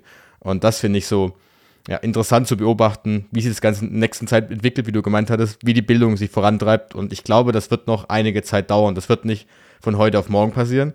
Und äh, wenn du nichts mehr zuzufügen hast, glaube ich, kann man ganz gut übergeben, weil wir jetzt nämlich dann noch drei Personen gefragt hatten, die letztes Jahr schon bei der Reise dabei waren. Ob sie zum Beispiel denn eine Veränderung gesehen haben bezüglich Bildung und Akzeptanz. Und ich glaube, da können wir gleich mal alle drei auf einmal anhören. Also seit dem letzten Jahr hat sich die Bitcoin-Akzeptanz, würde ich sagen, nicht großartig verändert. Wir haben jetzt hier während der Konferenz viel mit Bitcoin bezahlt, das wird alles ein bisschen aufpoliert. Ähm, aber ich würde sagen, so grundsätzlich geht es, geht es langsam voran und die, gerade die Firmen, die hier sind, haben El Salvador quasi als Testfeld entdeckt. Du hast hier einen großen Markt, wenn 6 Millionen Leute, wo du, wo du die Sachen, die du auf die Straße bringst, gleich mal testen kannst. Also die ganzen Wallets zum Beispiel, ATMs, diese ganzen Use Cases. Und da denke ich, gibt es einfach mehr Erfahrungswerte und so gewisse Learnings, die, die über die nächsten Jahre noch vertieft werden können. Und dann ja, mal schauen, wie, wie das weitergeht. Aber hier, also würde ich sagen, El Salvador ist ein großes Testlabor. Ja, mit dem kurzen, dem kurzen Augenblick, den wir jetzt wieder da sein konnten, ich, ich sehe ein paar Dinge. Das eine ist, man, man merkt, dass gerade die Unternehmen Alternativlösungen zu Chivo, zur staatlichen Wallet gesucht haben. Und das ist gut so, weil das Chivo ist zwar mittlerweile funktionabel, also wenn es funktioniert, die Zahlungen kommen an, aber Innovation bei dieser Wallet, einfach dass so Dinge wie LN URL oder was akzeptiert werden, völlige Fehlanzeige. Und äh, wir haben relativ häufig IBEX Mercado die Lösung gesehen, noch ein paar andere Alternativen. Also das ist mal eine interessante Entwicklung, dass die Unternehmen, die zumindest das Gesetz ernst nehmen und Bitcoin Accepted weiterhin äh, forcieren, dass die alternative Wallets zu Chivo verwenden. Auf der anderen Seite war es tatsächlich so, dass äh, wir immer wieder die Erfahrung machen mussten, dass wir den Leuten erklären mussten, wie die Wallets funktionieren. Also die Routine, regelmäßige Zahlung. Ähm, zumindest bei den Geschäften, wo wir waren, konnte man es deswegen nicht erkennen. Eher im Gegenteil. Es ist halt sehr sporadisch passiert und gerade in Zeiten wie diesen, wo dann gehäuft die Bitcoiner da sind, packen sie die verstaubten Tablets wieder aus ähm, und nutzen das halt. Das Schöne ist, der Optimismus im Land ist noch größer als zuvor. Wir haben uns auch viel mit den Einheimischen unterhalten. Und äh, das liegt jetzt nicht nur am Bitcoin, das liegt auch daran, dass sich die Sicherheitssituation äh, für die Normalos im Land, aber auch für uns Touristen, ähm, für alle quasi ehrlichen Bewohner dieses Flecken Erdes massiv verbessert haben. Und die machen jetzt Geschäfte auf, äh, wo sie früher nie auf die Idee gekommen wären, weil sie sofort äh, Probleme mit den Gangs bekommen hätten. Also da ist ein Riesenoptimismus da. Diese neuen Freiräume, die da entstehen für die Bevölkerung, äh, sorgt für eine Riesenaufbruchstimmung und das ist sicher positiv zu bewerten. Also im Land sehe ich eine Veränderung, die mir tatsächlich aber nicht sonderlich gut gefällt, weil ich finde, dass die Bitcoin-Adaption im Vergleich zum letzten Jahr schon ja, stagniert, wenn nicht gar nachgelassen hat. Einige Läden, die letztes Jahr Bitcoin akzeptiert haben, machen es dieses Jahr irgendwie nicht mehr. Die Bevölkerung ist ein bisschen müde von dem Thema, habe ich das Gefühl. Und ja, irgendwie sind die Leute auch nicht wirklich begeistert, wenn man überhaupt fragt, ob man mit Bitcoin bezahlen kann. Es war letztes Jahr tatsächlich noch anders. Hier jetzt in El Sonte heute hat sich meinem Empfinden nach nicht viel verändert. Ist irgendwie genauso wie letztes Jahr irgendwie so dieses pittoreske kleine Örtchen, äh, das irgendwie von diesen ganzen Bitcoinern heute besiedelt und überfallen wird, wenn man so möchte. An jeder Ecke, an jeder Strandbar ist die Hölle los. Alle Leute genießen den Tag und auch die Leute hier vor Ort, glaube ich, können da viel von profitieren heute und auch in den nächsten Tagen, Wochen und Monaten, weil einfach viel Tourismus dadurch auch in Land, ins Land gespült wird. Ja. Ja, ganz interessant zu sehen, weil die Meinungen oder die Wahrnehmungen etwas auseinandergingen, fand ich. Ähm, zum Beispiel der, der Jeff und auch der Johannes ähm, haben beide eine etwas positive Tendenz wahrgenommen, auch wenn sie beide, also Jeff meinte ja, das Ganze ist so eine Art Testzentrum, Versuchslabor, ähm, das ist es auch. Ähm, Johannes meinte ja gerade, was ganz, äh, was ganz cool war, weil der Eindruck fehlt uns eben, weil wir erst einmal dabei waren, dass die Unternehmen vor allem Alternativlösungen zu Chivo suchen. Also wir kennen ja nur die Chivo Wallet zum Status Quo, als wir dort waren, aber wir wissen nicht, wie langsam sie war. Sie war immer noch langsamer, kommen wir noch gleich drauf zu sprechen. Aber dass da eben so ein Unternehmergeist auf jeden Fall da ist, der eben so ein bisschen ähm, das originäre Bitcoin vielleicht fördern, fördern möchte, wenn man so sagen möchte. Jedenfalls haben Jeff und Johannes beide so eine bisschen positive Tendenz wahrgenommen. Ähm, Optimismus im Land war wahrnehmbar, würde ich auch teilen, die Einschätzung. War jetzt aber vielleicht gar nicht zwingend bezogen auf Bitcoin, sondern insgesamt. Ähm, wir haben ja auch mit Leuten gesprochen, die das letzte Jahr da waren und die meinten, gerade was die Sicherheit angeht, war es nochmal deutlich, deutlich sicherer als jetzt vor einem Jahr. Und das nimmt die Bevölkerung ja natürlich auch wahr, um ein Vielfaches wahr, wenn du in einem Land lebst und es Tag für Tag erlebst, was, was sich da tut. So eine Grund-Euphorie, äh, Grundoptimismus war auf jeden Fall vorhanden. Aber was es die Zahlungen selbst angeht in Bitcoin, bin ich beim René inhaltlich. Mir fehlt natürlich der Vergleich zum letzten Jahr, aber so eine gewisse Müdigkeit äh, und fehlende Begeisterung, wenn du auf die Leute zugehst und sagst, ich möchte gern mit Bitcoin zahlen, haben wir ja schon eingangs gesagt, haben wir auch festgestellt. Ähm, also vielleicht widersprechen sich die Eindrücke gar nicht, sondern das eine eher bezogen aufs Land und die Stimmung selbst und das andere eher bezogen auf die Bitcoin-Zahlung. Ja, ich glaube gerade mit dem, wieder bezogen auf das Land, diese Stimmung und ähm, das finde ich ganz spannend, weil ich glaube, Bitcoin hat derzeit noch keinen direkten Effekt auf El Salvador, aber sondern eher so einen indirekten, gerade über das Thema Tourismus. Weil ich glaube, Bitcoin hat es geschafft, dass El Salvador wieder auf der Landkarte landet. Das heißt, die Menschen wissen jetzt wieder ein bisschen, okay, El Salvador gibt es überhaupt, weil es Bitcoin gibt und weil die das als gesetzliches Zahlungsmittel angenommen haben. Und das muss man überlegen, was es bedeutet, was es für eine riesige Marketingstrategie eigentlich ist. Wenn man überlegt, was es kosten würde, so viel Social Media Präsenz zu bauen, so viele Werbeclips zu machen, dass die ganze Welt plötzlich wieder von deinem Land äh, ja, wieder aufmerksam wird auf dein Land. Das, das kannst du gar nicht beziffern vom, vom Geld her, was es kosten würde. Und das haben sie jetzt immer geschafft mit Bitcoin alleine. Allein die Tatsache, dass sie gesagt haben, Bitcoin, El Salvador, nehmen wir an, passt. Das kam in der Tagesschau, das kam in jeden, in jeden Nachrichten, wir reden darüber, alle Bitcoin-Community redet darüber, alle, die meisten Menschen wissen, dass Bitcoin El Salvador oder ist irgendwas und plötzlich weißt du, was El Salvador ist. Und ich glaube, das hat den, klar, plus die Sicherheit, die dazugekommen ist, das hat einen riesen Effekt, das kann man sich noch, glaube ich, noch gar nicht vorstellen. Aber wie du sagst, es hat jetzt erstmal mit Bitcoin, mit Bitcoin selbst nichts zu tun.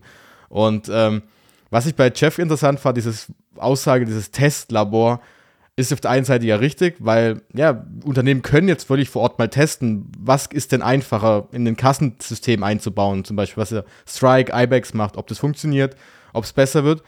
Auf der anderen Seite könnte man aber auch sagen, ja, aber darf ein, darf ein Staat mit seiner Bevölkerung, die sowieso schon arm ist, dürfen die als Testlabor dienen? Das klingt automatisch so wie, das sind unsere Testpersonen, wir schauen mal, ob es funktioniert oder nicht. Das finde ich auch ein bisschen schwierig. Ähm, also die Aussage ist richtig, für mich ist es auch ein Riesenexperiment, man weiß nicht, was rauskommt, aber die Frage ist halt, ob so ein Land wie El Salvador das richtige Land dafür ist, wenn die sowieso schon, naja, sie sind sowieso schon relativ arm dran und haben sind gro große Armut. Auf der anderen Seite gibt es natürlich, kann man auch sagen, ja, wenn die das nicht machen, ein reiches Land wie Deutschland wird es nicht tun, weil da ist das Risiko viel zu hoch. Ja, da habe ich auch noch nicht ganz meine Antwort drauf gefunden, ob ich das jetzt gut oder schlecht finde. Und ähm, aber es wurde ja immer schon gesagt, wenn es ein Land wird, dann wird es sowas wie El Salvador werden, was eben relativ eine schwache Volkswirtschaft hat, sowieso in Anführungszeichen relativ viel wenig zu verlieren hat, weil es abhängig von den USA ist durch den US-Dollar. Aber ich glaube, das muss man, und da waren auch von den, genau, man muss sagen, es waren drei TV-Teams da, genau, drei, Arte, ZDF und ARD, die bringen alle noch Dokus, Beiträge, was auch immer. Das war, glaube ich, eine der häufigst gestellten Fragen ob denn ein Land ein Testlabor sein darf und ob das mit den Menschen dann nicht gespielt wird. Und da bin ich immer noch gespannt, äh, was man da am Ende rausbekommt, ob das jetzt gut oder schlecht war. Ja, ähm, ist auf jeden Fall eine berechtigte Frage. Die andere Frage ist halt, welches Land würde sonst in Betracht kommen? Wie du gesagt hast, wenn es jetzt ein Land wie Deutschland machen würde, ein in Anführungszeichen westliches oder entwickeltes Land, erstens hätte so ein Land viel mehr zu verlieren.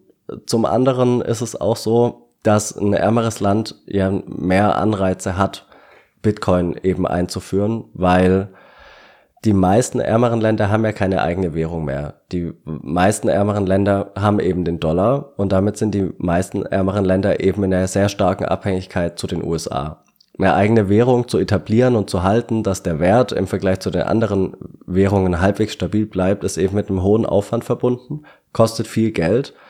Ähm, ich meine, die EZB hat einen relativ großen Mitarbeiterstab, der auch weiter wächst.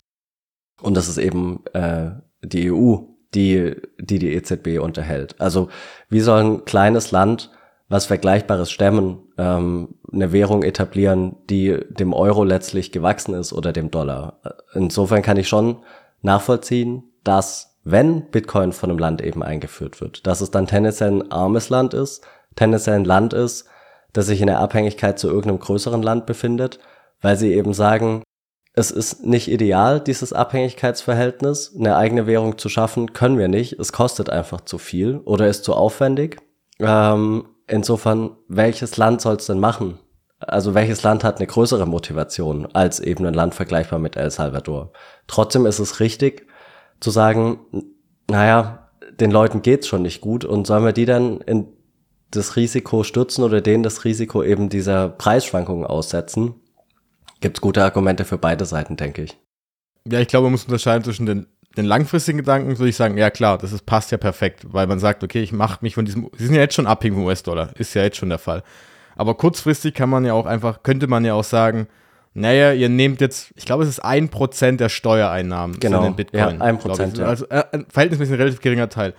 Aber man könnte trotzdem sagen, ja, was macht ihr denn? Ihr, ihr nehmt den US-Dollar, das Geld, was wir sowieso schon wenig haben, wir Menschen, und spekul spekuliert wirklich damit mit Bitcoin, weil ihr kauft Betrag, Anzahl X in Bitcoin, die fallen plötzlich in 80 Prozent und wir bekommen aber kein Essen und kein Trinken und keine Schulehalle oder was auch immer. Ja, also kurzfristig könnte man auch sagen, was bringt es uns? Also es bringt uns ja wirklich nichts. Und man muss es, glaube ich, aus beiden Seiten ähm, ja, betrachten und schauen, okay, kann, kann man es so lange durchhalten zum Beispiel? Die Frage ist, was passiert denn, wenn jetzt äh, Bitcoin die nächsten zwei Jahre bei dem Preis bleibt? Weil auch, die, auch der Staat, äh, El Salvador, spekuliert ja irgendwann darauf, dass der Preis für den US-Dollar ansteigt. Ja, ich glaube, da werden wir, wie wir gerade eben gesagt haben, wir können es schlecht einschätzen. Es gibt, glaube ich, Vor- und Nachteile und es ist schwierig, weil selbst die Bevölkerung vor Ort ja das wahrscheinlich gespalten ist. Die einen sagen, es ist gut, die anderen sagen, lieber Präsident, bist du komplett bescheuert, was machst du mit unserem Geld? Und vor allem auch dieser Punkt mit, ähm, ich glaube, es gab schon häufiger den Punkt dort, dass eben die Präsidenten das Geld veruntreut haben, also einfach damit abgehauen sind. Wer sagt denn, dass der Bukele-Präsident nicht einfach morgen sagt, so, ich nehme jetzt die 2.000, 3.000 Bitcoin mit und da gehe ich jetzt und hau ab damit und das war's dann, weil keiner weiß, wo die Bitcoin gespeichert sind, wie sie gespeichert sind, wie viel es wirklich gibt. Ja, ich glaube, da kann man schon verstehen, dass da die Bevölkerung teilweise unsicher und skeptisch ist, auch gegenüber der, dem Vertrauen der Regierung dann. Ja, du musst halt darauf vertrauen, als äh, Bürger oder Bürgerin, dass die Regierung das so macht, wie sie es eben sagen. Ähm, nachvollziehen, beweisen, verifizieren kann man das Ganze nicht. Also da ist man letztlich in einem Abhängigkeitsverhältnis. Ich denke, man kann, egal ob man jetzt viel Geld hat oder wenig Geld hat, ob man es versteht oder nicht, wenn du dir den Luxus leisten kannst oder leisten möchtest, langfristig zu denken, dann kann Bitcoin die Lösung sein. Egal ob für ein armes Land oder für eben einen armen Bürger. Aber wenn man sich den Luxus nicht leisten kann, wenn man das Geld jetzt braucht, wenn man es ausgeben muss für Strom, Essen, Schul, Schule, was auch immer, dann ähm, ist es schwierig. Und ob das langfristig funktioniert oder nicht, wird eben die Zeit zeigen. Jetzt haben wir gesehen, welche Probleme das denn bei Bitcoin und El Salvador gibt. Bildung ist ganz großes Thema. Und eins der häufig diskutierten Themen vor Ort und auch bei uns im Bus war immer wieder die Chivo Wallet, also die vom Staat herausgegebene Wallet, mit dem man die, ja, die, die, Nutz die Bürger vor Ort nutzen sollten oder können. Ähm, willst du mal ganz kurz umreißen, worum es denn dabei geht und welche Erfahrung du denn damit gemacht hast? Ja, ähm, die Chivo Wallet ist, ist im Endeffekt eine Wallet, die vom Staat entwickelt wurde ähm, sie funktioniert langsamer als die etablierten Wallets, funktioniert auch äh, meiner Erfahrung nach, aber das sind natürlich Momentaufnahmen nicht ganz so zuverlässig wie die etablierten Wallets. Jetzt stellt sich natürlich die Frage, wieso macht mir das denn so? Also wenn ich mich hinstelle als Staat und sage, ich möchte Bitcoin etablieren, wieso nutze ich dann nicht was, was sich nachweislich bewährt hat, sondern baue mir mein eigenes Wallet? Und da schwingt eben so eine Grundskepsis mit, vor allem auch äh, aus dem Ausland, sprich von uns. Ich glaube, es gibt kaum jemand in Deutschland, der sagt, die Chivo Wallet ist eine gute Wallet, eine gute Bitcoin Wallet. Aber jetzt auch durch die Konferenz äh, hatten wir eben die Möglichkeit, mit jemandem zu sprechen, der bei der Entwicklung eben beteiligt war. Und er ist sich dessen schon bewusst, dass die Wallet langsamer funktioniert, dass sie vielleicht nicht die ideale Bitcoin Wallet ist. Aber was sie eben ist, ist letztlich ein Kompromiss aus beiden Welten. Man hat eben auf der einen Seite die Bitcoin-Welt und auf der anderen Seite die hochregulierte Bankenwelt. Also die Chivo Wallet ist eben voll compliant und schaut äh, auf geldwäscherechtliche Bestimmungen und natürlich auf dieses Bitcoin-Gesetz, das dort eben eingeführt wurde. Das heißt, die Chivo Wallet muss sich irgendwie zwischen beiden Welten bewegen. Wir haben nämlich die Möglichkeit, Bitcoin-Transaktionen zu empfangen und zu senden. Wir haben aber auch die Möglichkeit, ähm, Bitcoin in Dollar zu tauschen und zurück. Und wir haben die Möglichkeit, aus der Wallet heraus Banküberweisung zu tätigen. Also das ist wirklich auf der einen Seite die Bitcoin-Säule, auf der anderen Seite die Bankensäule und die Chivo Wallet irgendwo in der Mitte. Und das führt eben dazu, dass die Chivo Wallet sich sämtlichen regulatorischen Bestimmungen unterwerfen muss oder unterworfen ist, die das Land eben vorgibt. Und aus diesem Grund sind die Transaktionen eben langsamer. Also auch eine Lightning-Zahlung ist nicht in zwei Sekunden durch, sondern geht, ich weiß nicht, zehn Sekunden, 15 Sekunden, dauert eben einfach ein bisschen länger. Aber da läuft eben dieser ganze regulatorische Prozess, so wurde uns gesagt, bei jeder einzelnen Überweisung mit. Also bei jeder einzelnen Überweisung wird eben geschaut, wo kommt das Geld her, wer hat's gesendet und wo geht's hin. Vereinfacht gesagt. Und es dauert eben einen bisschen, das nimmt eben ein bisschen Zeit in Anspruch. Jetzt sagt man natürlich aus Bitcoiner Sicht, ja, aber dafür ist Bitcoin ja gar nicht da. Bitcoin soll Peer-to-Peer -Peer sein, ohne Mittelsmann, ohne Kontrolle, ohne Vertrauen. Ist auch so. Ähm, es ist wahrscheinlich keine gute Bitcoin-App, würde ich sagen, aber es ist wahrscheinlich eine gute App für die El Salvadorianer, weil sie sich eben auch in dem Land zwischen den beiden Welten bewegen. Also wir haben auf der einen Seite Leute, die nur äh, Dollar haben möchten. Wir haben auf der anderen Seite Leute, die schon voll auf den Bitcoin-Zug aufgesprungen sind. Und alle Leute müssen ja letztlich, so ist die Intention des Staats, irgendwie verbunden werden. Und diesen Anwendungsfall, der jetzt in Deutschland überhaupt nicht gegeben ist aktuell, aber diesen Anwendungsfall bildet die Chivo Wallet für mich jetzt nach dem Gespräch, das wir da führen konnten und nach den Erfahrungen vor Ort relativ gut ab. Ja, ich glaube, man muss auch dazu sagen, dass man die Chivo Wallet nur mit einer Handynummer, einer salvadorianischen Handynummer, plus eben, ich glaube, wenn ich es richtig verstanden habe, mit so einer Art Personal-ID kann man sich da anmelden. Und da hast du diesen KYC, diesen Verifizierungsprozess. Und wie du ja gesagt hattest, dadurch kann ich nachher zum Beispiel auch Banktransfers durchführen, weil eben die Chivo Wallet auch mit Banken verbunden ist im System. Und das ist natürlich krass. Ich meine, er hat uns dann ja auch, also wir hatten ja, wir selber konnten sie nicht nutzen, weil wir keine Handynummer hatten natürlich vor Ort. Ähm, aber er hat uns auch gezeigt, wie er dann einfach ganz einfach äh, Bitcoin halt hielt und dann aber gleichzeitig kurz davor seine Miete in US-Dollar gezahlt hatte an ein Bankkonto von seinem Vermieter. Was normalerweise nicht funktioniert. Und das, was ich ein sehr, sehr cooles Feature fand, äh, fand äh, war dieser Echtzeit- ähm, ähm, von Umwandlung von US-Dollar zu Bitcoin und Bitcoin zu US-Dollar. Das heißt, man konnte in der App selber, kann man eben sagen, ich möchte jetzt Betrag in Bitcoin in US-Dollar umwandeln, also so gesehen von dem einen Konto aufs andere schieben und das Ganze in Echtzeit und ohne Gebühren. Das heißt also, man kann vor Ort eben sich entscheiden, ich erhalte jetzt Bitcoin, möchte es aber jetzt in US-Dollar halten und das ist ja der große Punkt, den wir gerade eben angesprochen hatten. Ich kann zwar Bitcoin nutzen als Zahlungsmittel und ich kann es auch akzeptieren als, als äh, Shop zum Beispiel, muss es aber gar nicht halten, weil ich sogar in Echtzeit sofort wechseln kann in US-Dollar und in US-Dollar wiederum spare. Und das fand ich so sehr, sehr cool, weil sowas kennen wir. Ich glaube, sowas gibt es sonst noch nirgends auf der Welt.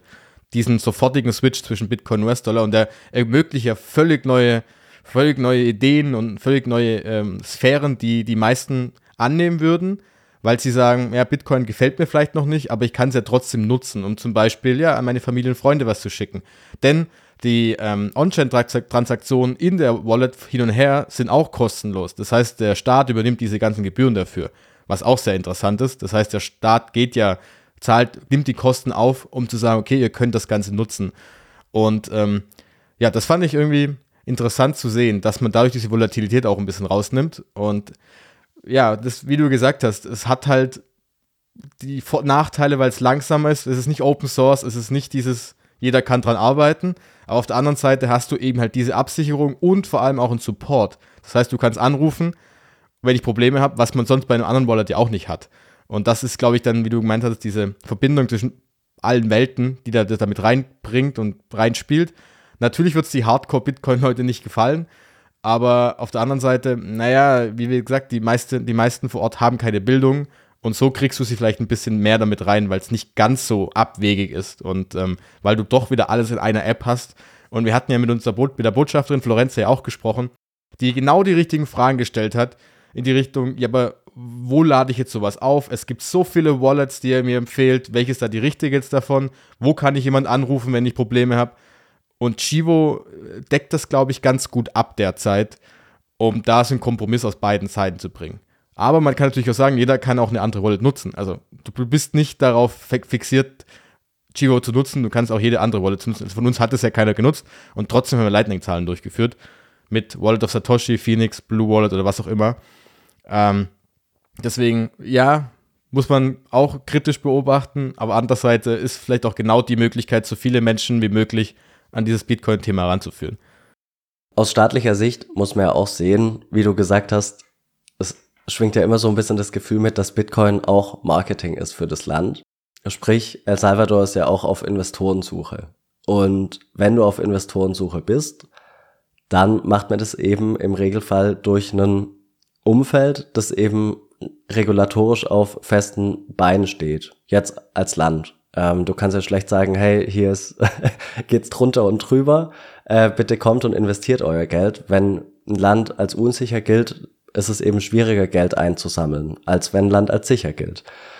Es gilt auch für den Kapitalmarkt im Endeffekt und vor dem Hintergrund verstehe ich schon, dass El Salvador gesagt hat, wir bauen eine eigene App, eine eigene Wallet, die eben voll durchreguliert ist bei jedem Bezahlvorgang, bei jedem Prozess, der über die App läuft läuft eben diese ganze Maschinerie an, weil nur so kann man ja diese Seriosität der alten Welt, ähm, die von potenziellen Investoren sicherlich gewünscht ist, ja überhaupt transportieren und vermitteln, wenn man sagt, wir haben jetzt Bitcoin. Und Bitcoin ist in der Außendarstellung ja immer noch mit den ganzen ähm, Vorurteilen behaftet, ähm, die wir jetzt nicht nochmal aufzählen wollen. Aber wenn, wenn du eben Bitcoin etablierst und auf Investorensuche gehst als Land, muss man ja irgendwie mit diesen Vorurteilen umgehen. Und so ist, denke ich, dieser Weg ein Weg, der eben vermittelbar ist. Und ich könnte mir jetzt auch keinen Weg vorstellen, dem das Land einfach sagt, wir führen uns Bitcoin ein, naja, Wallet nutzt ihr halt, was ihr wollt. Das den Weg kann ich mir irgendwie auch nicht so richtig vorstellen. Also da denke ich, dass es genau, wie du sagst, die Regulation oder Regulierung muss auch da sein dann. Ja, zumal der Staat ja sicherlich auch wissen möchte, ähm, welche Transaktionen von A nach B gehen, schon allein aus gegebenenfalls steuerlichen Gründen. Also wer wie viel eingenommen hat.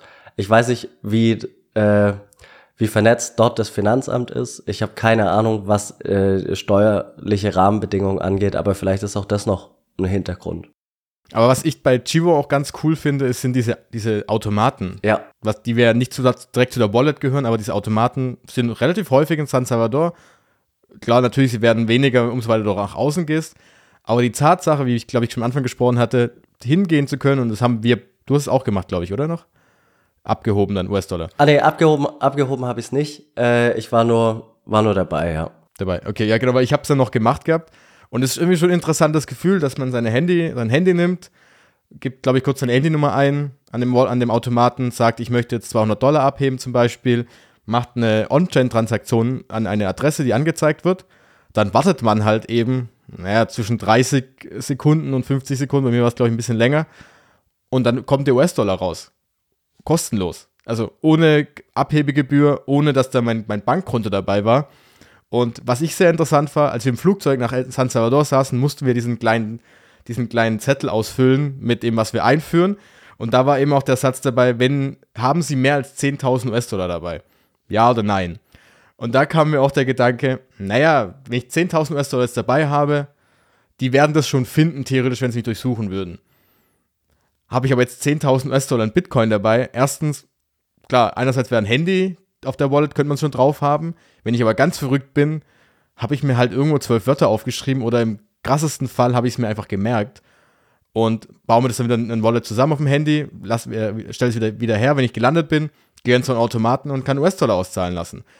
Und da sieht man mal wieder, und da wurde mir deutlich, wie flexibel und wie einfach Bitcoin zu transportieren ist im Gegensatz zu US-Dollar. Nicht, dass ich es machen würde und nicht so viel Geld dabei hatte, aber die Tatsache, dass ich sowas machen könnte in einem Extremfall, das fand ich schon spannend zu sehen.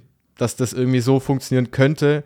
Und wenn man überlegt, dass solche Automaten ja auch jetzt nicht nur in El Salvador stehen könnten, sondern auch weltweit, dann machst du ja da ein bisschen noch flexibler, weil du dich ja eigentlich gar nicht mehr auf Bitcoin selbst fokussierst, sondern Bitcoin eben als Transportmittel oder Zahlungsmittel nimmst und schlussendlich vor Ort wiederum den US-Dollar nehmen könntest. Und das fand ich echt spannend ähm, zu sehen, wie schwer eigentlich Bitcoin für Staaten zu greifen ist. Auch gerade bei, bei der Einreise, bei der über, klar, jetzt werden wieder Stimmen kommen, naja, das können auch Kriminelle nutzen zur Geldwäsche und so Sachen ins Ausland zu bringen. Aber da haben wir die beiden Seiten des, äh, der Medaille wieder. Auf der anderen Seite können natürlich auch Menschen das mitnehmen, die zum Beispiel fliehen müssen, zum Beispiel. Und das fand ich sehr cool zu sehen, um das mal nochmal ein bisschen in, ja, vor Augen zu führen, wie Bitcoin da funktionieren kann. Ja, auf jeden Fall. Ähm, war auf jeden Fall spannend zu sehen, das Treiben rund um Bitcoin zu beobachten und wie es eben äh, ja unterschiedliche Möglichkeiten bietet für eben jeden.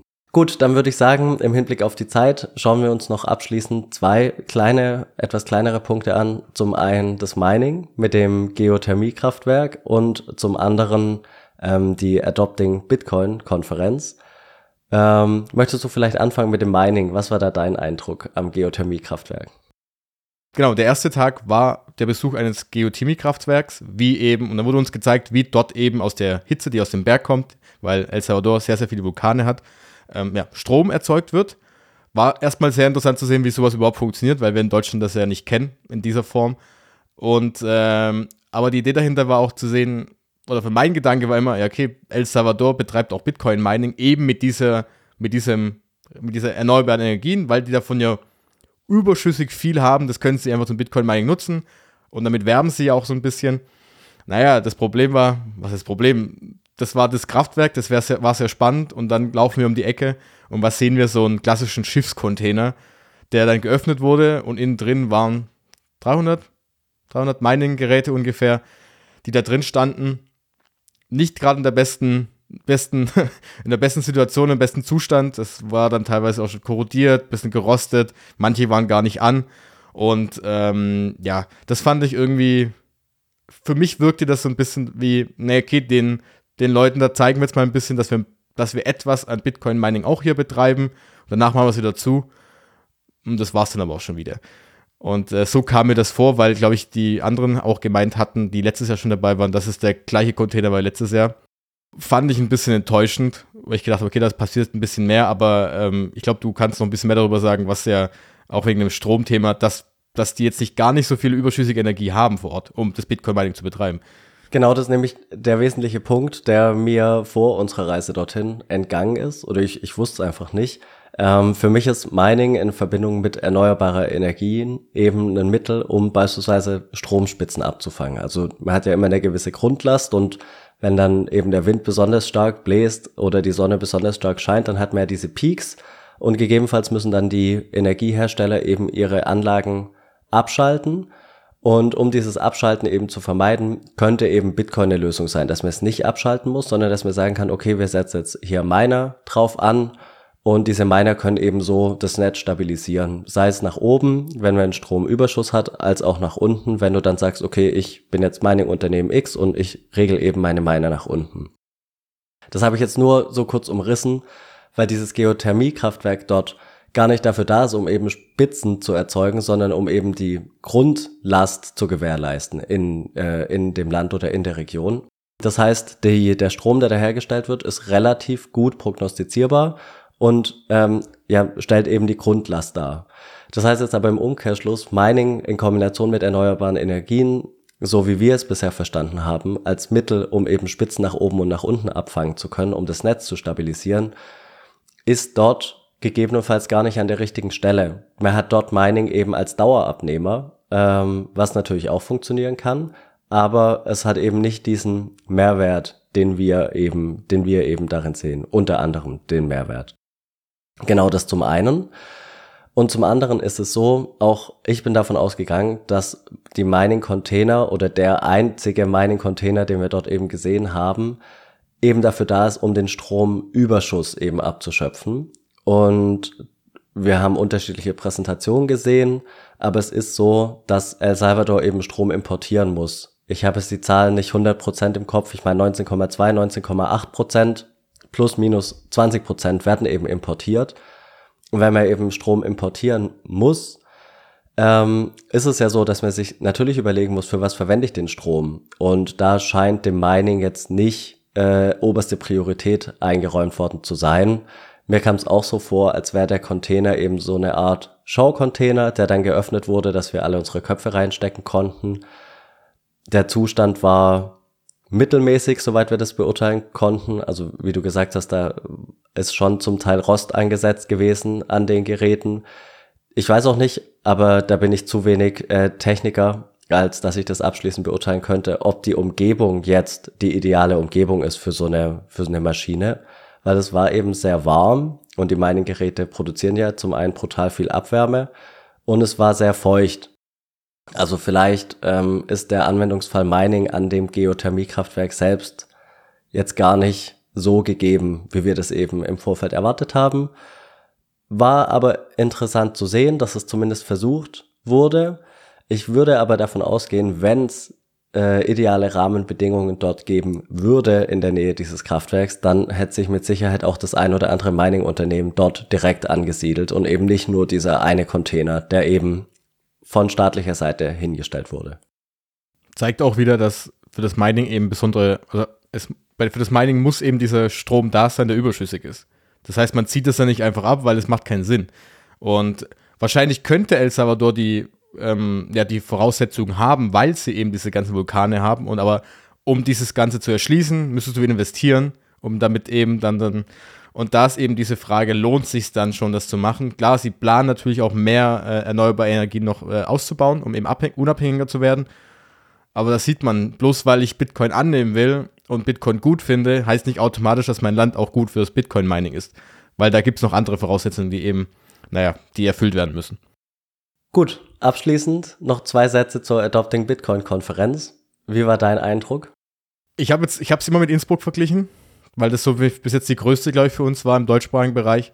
Es war insgesamt, es waren viele amerikanische Personen da. Es war ja eher global, es war ja englisch, englischsprachig. Das heißt, es waren viel, es war mehr mehr Show gefühlt. Das war eher so ein bisschen, mehr so, mehr so ein bisschen so, so eine Aufbruchstimmung, eher dieses Wuhu im, im, im, im, im, Publikum, mehr Klatschen, mehr dieses, ähm, ja, es war mehr, ja, mehr, einfach mehr, einfach, einfach mehr insgesamt irgendwie. Ich weiß gar nicht, ich kann das Wort jetzt gar nicht beschreiben.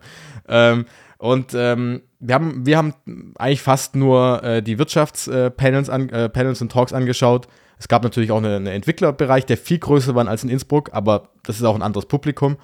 Und ähm, ich fand es interess interessant, aber die Talks an sich fand ich jetzt nicht wirklich besser inhaltlich, weil ich gedacht habe, okay, da sind jetzt Menschen dabei, die sich vielleicht noch mehr damit auseinandersetzen. Aber ich fand es im Gegensatz zu Innsbruck jetzt nicht wirklich besser. Also, was mir aufgefallen ist, dass sich mehr darauf fokussiert wurde, welche, welche kleinen Anwendungsfälle Bitcoin hat. Also, wurde präsentiert, wie jemand in Costa Rica was machen kann im, im Dorf, wie der Bitcoin angenommen werden kann. Wie auf den Philippinen jetzt eine Insel ist, die, glaube ich, 200 Händler hat. Und gefühlt war das in Deutschland oder in Innsbruck besser gesagt, wurde mehr drauf äh, geschaut, was Bitcoin denn für das System tun kann oder gegen das aktuelle System als Alternative dienen kann. Inflation, Zentralbanken, Fiat-Geld. Das kam mir da, glaube ich, sogar ein bisschen kürzer insgesamt. Klar, es wurde viel auf El Salvador fokussiert, aber es war trotzdem spannend zu sehen, dass über 700 Menschen aus der ganzen Welt da waren, die sie dort getroffen haben. Auch da war die Atmosphäre, fand ich, sehr entspannt. Man konnte mit allen quatschen, man konnte mit allen ins Gespräch kommen. Die deutsche Community war ja relativ groß vertreten sogar, äh, auch außerhalb unserer Delegationsreise. Deswegen, es war eine, also ich fand es eine schöne Konferenz und ich meine, klar, ein Hotel, wo du dann draußen rumsitzen kannst bei 30 Grad im November, gibt Schlimmeres, würde ich mal sagen. äh, ja, würde ich dir zustimmen. Ähm, der erste Teil, den fand ich etwas befremdlich am Anfang. Also, das ist, also wir waren auf vier oder fünf Vorträge haben wir uns, glaube ich, eingehört. Also ist jetzt auch nicht repräsentativ für alle, aber da war es zum Teil eben so, dass am Ende der Vorträge oder zwischen den Vorträgen eben so kleine Videoeinspieler gezeigt wurden und die waren dann eben unterlegt mit epischer Musik, ähm, dass dann eben so Aufbruchsstimmung erzeugt werden sollte. Ähm, allgemein sehr emotional aufgeladen das Ganze. Im Vergleich zu Innsbruck hatte ich da das Gefühl, dass die Vorträge viel nüchterner waren. Ähm, liegt mir mehr dieses, dieses nüchterne, sachliche. als das emotional aufgeladene, aber es ist halt einfach, würde ich sagen, der amerikanische Einfluss. Ähm, die kommen ja viel mehr über die Emotionen. Da sind wir ja ein bisschen, also wenn du im Theater sitzt in den USA oder dir ein Musical anschaust, da ist viel mehr Leben drin als jetzt bei uns. Bei uns ist ja das höchste der Gefühle, dass die Leute dann mal klatschen. Und äh, entsprechend war ich am Anfang bisschen verwundert darüber. Aber ist, denke ich, einfach dem Umstand geschuldet, dass die USA eben sehr nah sind. Genau, und sonst ähm, teile ich auch deine Einschätzung. Also das Line-up war qualitativ vergleichbar. Ich bin auch davon ausgegangen, dass da irgendwie jetzt äh, krassere Talks sind, warum auch immer. Ich finde, die deutschsprachige Community muss sich auf gar keinen Fall verstecken. Ähm, sowohl was Breite als was auch Tiefe angeht, aber trotzdem habe ich irgendwie gedacht, naja, wenn da jetzt eben internationale Gäste kommen, wird es schon äh, intensiver zur Sache gehen, was nicht der Fall war. Ähm, technisch fand ich es in Innsbruck besser umgesetzt, also was jetzt so Kleinigkeiten angeht, wie die Akustik des Raums. Genau, beispielsweise sowas, wie du die Leute eben verstanden hast, das fand ich, fand ich in Innsbruck besser. Aber ich möchte es gar nicht groß vergleichen, aber das sind eben so zwei Kleinigkeiten, die mir aufgefallen sind. Ja klar, das sieht man aber auch wieder, wie, wie ähm, verrückt und krass äh, Innsbruck war, eben durch die Erfahrung von Peter und allem drum und dran. Und man muss ja sagen, Adopting Bitcoin in El Salvador, wie Daniel es gerade eben auch gesagt hatte, Non-Profit, es ist doch noch etwas unprofessioneller, also auf nicht so einer professionellen Ebene jetzt wie zum Beispiel Innsbruck. Und ähm, wir haben jetzt nämlich noch zwei Stimmen zum Abschluss. Einmal vom Julian, den habe ich sogar am Strand, ich hoffe, man versteht ihn komplett, das war wirklich am Wasser vorne. Und die Kira, die einfach, die kommt eher aus der Ecke erneuerbare Energien, die war als Unternehmer ja dort die erstmal mit Bitcoin gar nichts zu tun hatte. Deshalb fanden wir es so interessant, sie mal zu fragen, und sie war auch die ganze Zeit bei der, bei der Konferenz dabei und auch bei uns auf der Reise, was sie denn so, wie sie das Ganze denn wahrgenommen hat, weil das fanden wir, glaube ich, ganz spannend, mal jemanden, ja, in Anführungszeichen von außen, ja, die Meinung da mal einzuholen. Der war mega gut, auf jeden Fall dort. Ich war davor in der Eventbranche und da war es eben so, dass also Corona war, es war richtig schlechte Laune dort und auch äh, Bärenmarkt gewesen und jetzt auf der ähm, Adopting Bitcoin war halt extrem motiviert und alle Leute super gut drauf, obwohl wir in einem Bärenmarkt sind. Deswegen richtig gute Sache und motiviert natürlich auch einen selber. Ja, also ich war tatsächlich das erste Mal dabei bei dieser Bitcoin-Konferenz und ich muss sagen, ich habe hier zwei Länder kennengelernt. Einmal war ich das erste Mal in El Salvador selbst und dann habe ich gleichzeitig noch das neue Land Bitcoin County kennengelernt hier. Es war wahnsinnig interessant, alle die Menschen, die Community hier so ein bisschen rein zu kennenzulernen, da so ein bisschen reinzuschnuppern. Ich fand die Menschen super offen. Es hat mir richtig Spaß gemacht, mit denen zu interagieren. Es war alles andere als nerdy, würde ich sagen. Hat mich sehr überrascht. Ähm, also mein Vorteil wäre vielleicht doch gewesen, dass es sehr viele weiße Menschen gibt, die äh, vielleicht aus dem Keller nicht rausgekommen sind. Aber es war eine sehr bunte Community, eine sehr witzige Community. Bisschen verrückt auch, klar, an dem einen oder anderen Ende. Aber äh, ich fand sie alles andere als mh, mm, besserwisserisch. Also es war sehr, für, für so einen Newbie wie mich, ich habe hier immer Antworten auf alle Fragen gekriegt und auch wenn ich eine Frage zehnmal gestellt habe, wurde sie mir genauso geduldig und möglichst Oma sicher erklärt. Also ich habe das, habe hier viel mitgenommen, viel auch wieder vergessen, viele neue Wörter gelernt. Mein Lieblingswort, und jetzt werden wahrscheinlich viele Zuhörer lachen, ist Meatspace, hatte ich vorher noch nie gehört, aber finde ich, hätte der Name unserer Reisegruppe sein können. Äh, und das Fazit der Konferenz wäre für mich, ich bin mir nicht sicher, welches Problem wir lösen. Ob die Welt nicht noch größere Probleme hat. Äh, auch hier bin ich mir sicher, dass ihr das anders seht irgendwie und dass ihr viel mehr verstanden habt, welches Problem ihr löst. Aber es gab so zwei, drei Talks, bei denen ich, gut, das waren auch die Talks, die ich am einfachsten verstehen konnte, mit dem begrenzten Wissen, was ich mir jetzt angeeignet habe. Aber es gab einige Talks über so, ja, darüber, wo man in besonders unerschlossenen Regionen jetzt Bitcoin einführen kann, dann auch mit Bitcoin seine Cracker an dem Kiosk im Dschungel von Costa Rica bezahlen kann.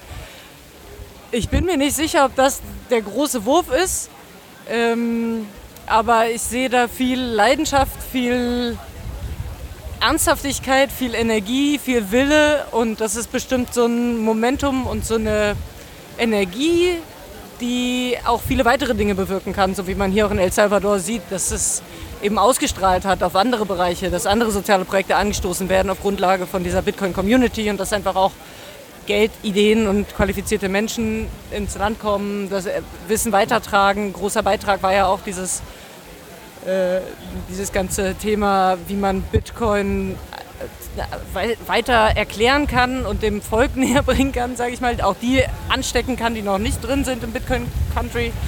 Und ähm, ja, das fand ich interessante Denkanstöße. Also hat großen Spaß gemacht. Ich komme wieder.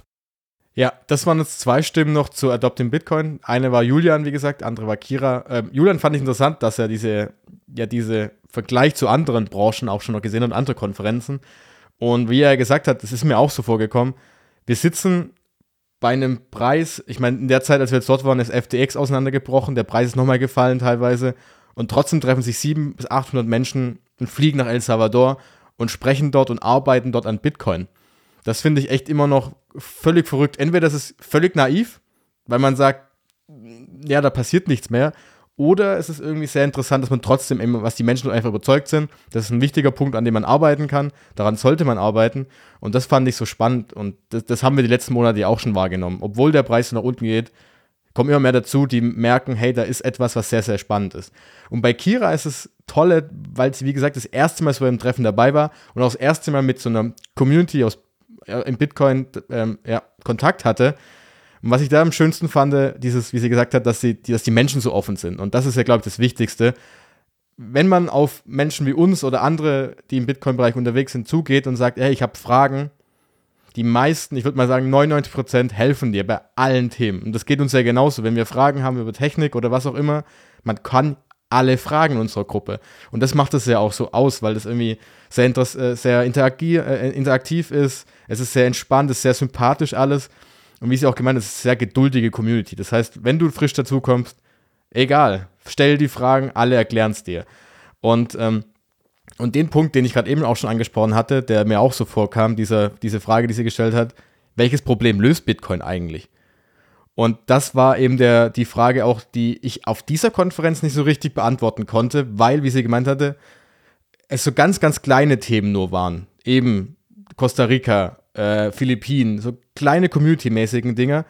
Auch wieder gut, weil ja daraus zum Beispiel am Bitcoin Beach El Sonte, ähm, ja, dieses ganze Bewegung in, Bit in El Salvador mit Bitcoin überhaupt erst entstanden ist. Aber zum Beispiel in Innsbruck wurde das Thema viel größer angegangen, einem viel größeren globalen Kontext warum Bitcoin eine Alternative zu Zentralbanken ist, warum Bitcoin eine Alternative zu der Inflation ist oder möglicherweise eine Absicherung dagegen. Und wir hatten mit ihr also abends auch nochmal drüber gesprochen. Ich glaube, man hätte da einzelne Talks ein bisschen anders anlegen können, um so ein bisschen, ja, die, ja, um so ein bisschen das auch Einsteiger und Einsteigerinnen näher zu bringen, wobei ich glaube, dass vielleicht die, die Konferenz auch gar nicht darauf ausgelegt war. Ähm, und das würde ich auch so ein bisschen mit reinnehmen, sagen, okay, hey, was lösen wir hier eigentlich oder warum arbeitet man überhaupt daran? Weil, wie sie gesagt hat, die Kekse im kostarikanischen Dschungel zu verkaufen mit Bitcoin ist jetzt erstmal keine Lösung. Aber Bitcoin kann auf einer geopolitischen Fläche und makroökonomischen Fläche viel, viel mehr erreichen. Darüber reden wir hier zum Beispiel wesentlich mehr als über so kleine Anwendungsfälle. Finde ich aber auch sehr spannend zu sehen, dass es diese unterschiedlichen beiden Seiten geben kann. Einerseits in der Praxis es anzuwenden, auf der anderen Seite aber auch zu sagen, Bitcoin ist eine Alternative zum Zentralbankensystem und Fiat-Geld. Und um das ein bisschen mehr rauszuarbeiten, ähm, da, da, kann man, glaube ich, einiges mitnehmen. Da möchte ich äh, gar nichts groß hinzufügen, ähm, außer dass es mich gefreut hat, zum einen, dass der Preis nach wie vor nicht ernsthaft Thema war. Ähm, wie du gesagt hast, FTX ist während unserer Anwesenheit dort letztlich kollabiert. Ähm, natürlich wurde gesagt, ist ja furchtbar für die Anleger, ähm, aber es war jetzt trotzdem eben nicht bezogen auf den Preis, sondern eben auf die Tatsache, dass da eben viel Schindluder getrieben wurde.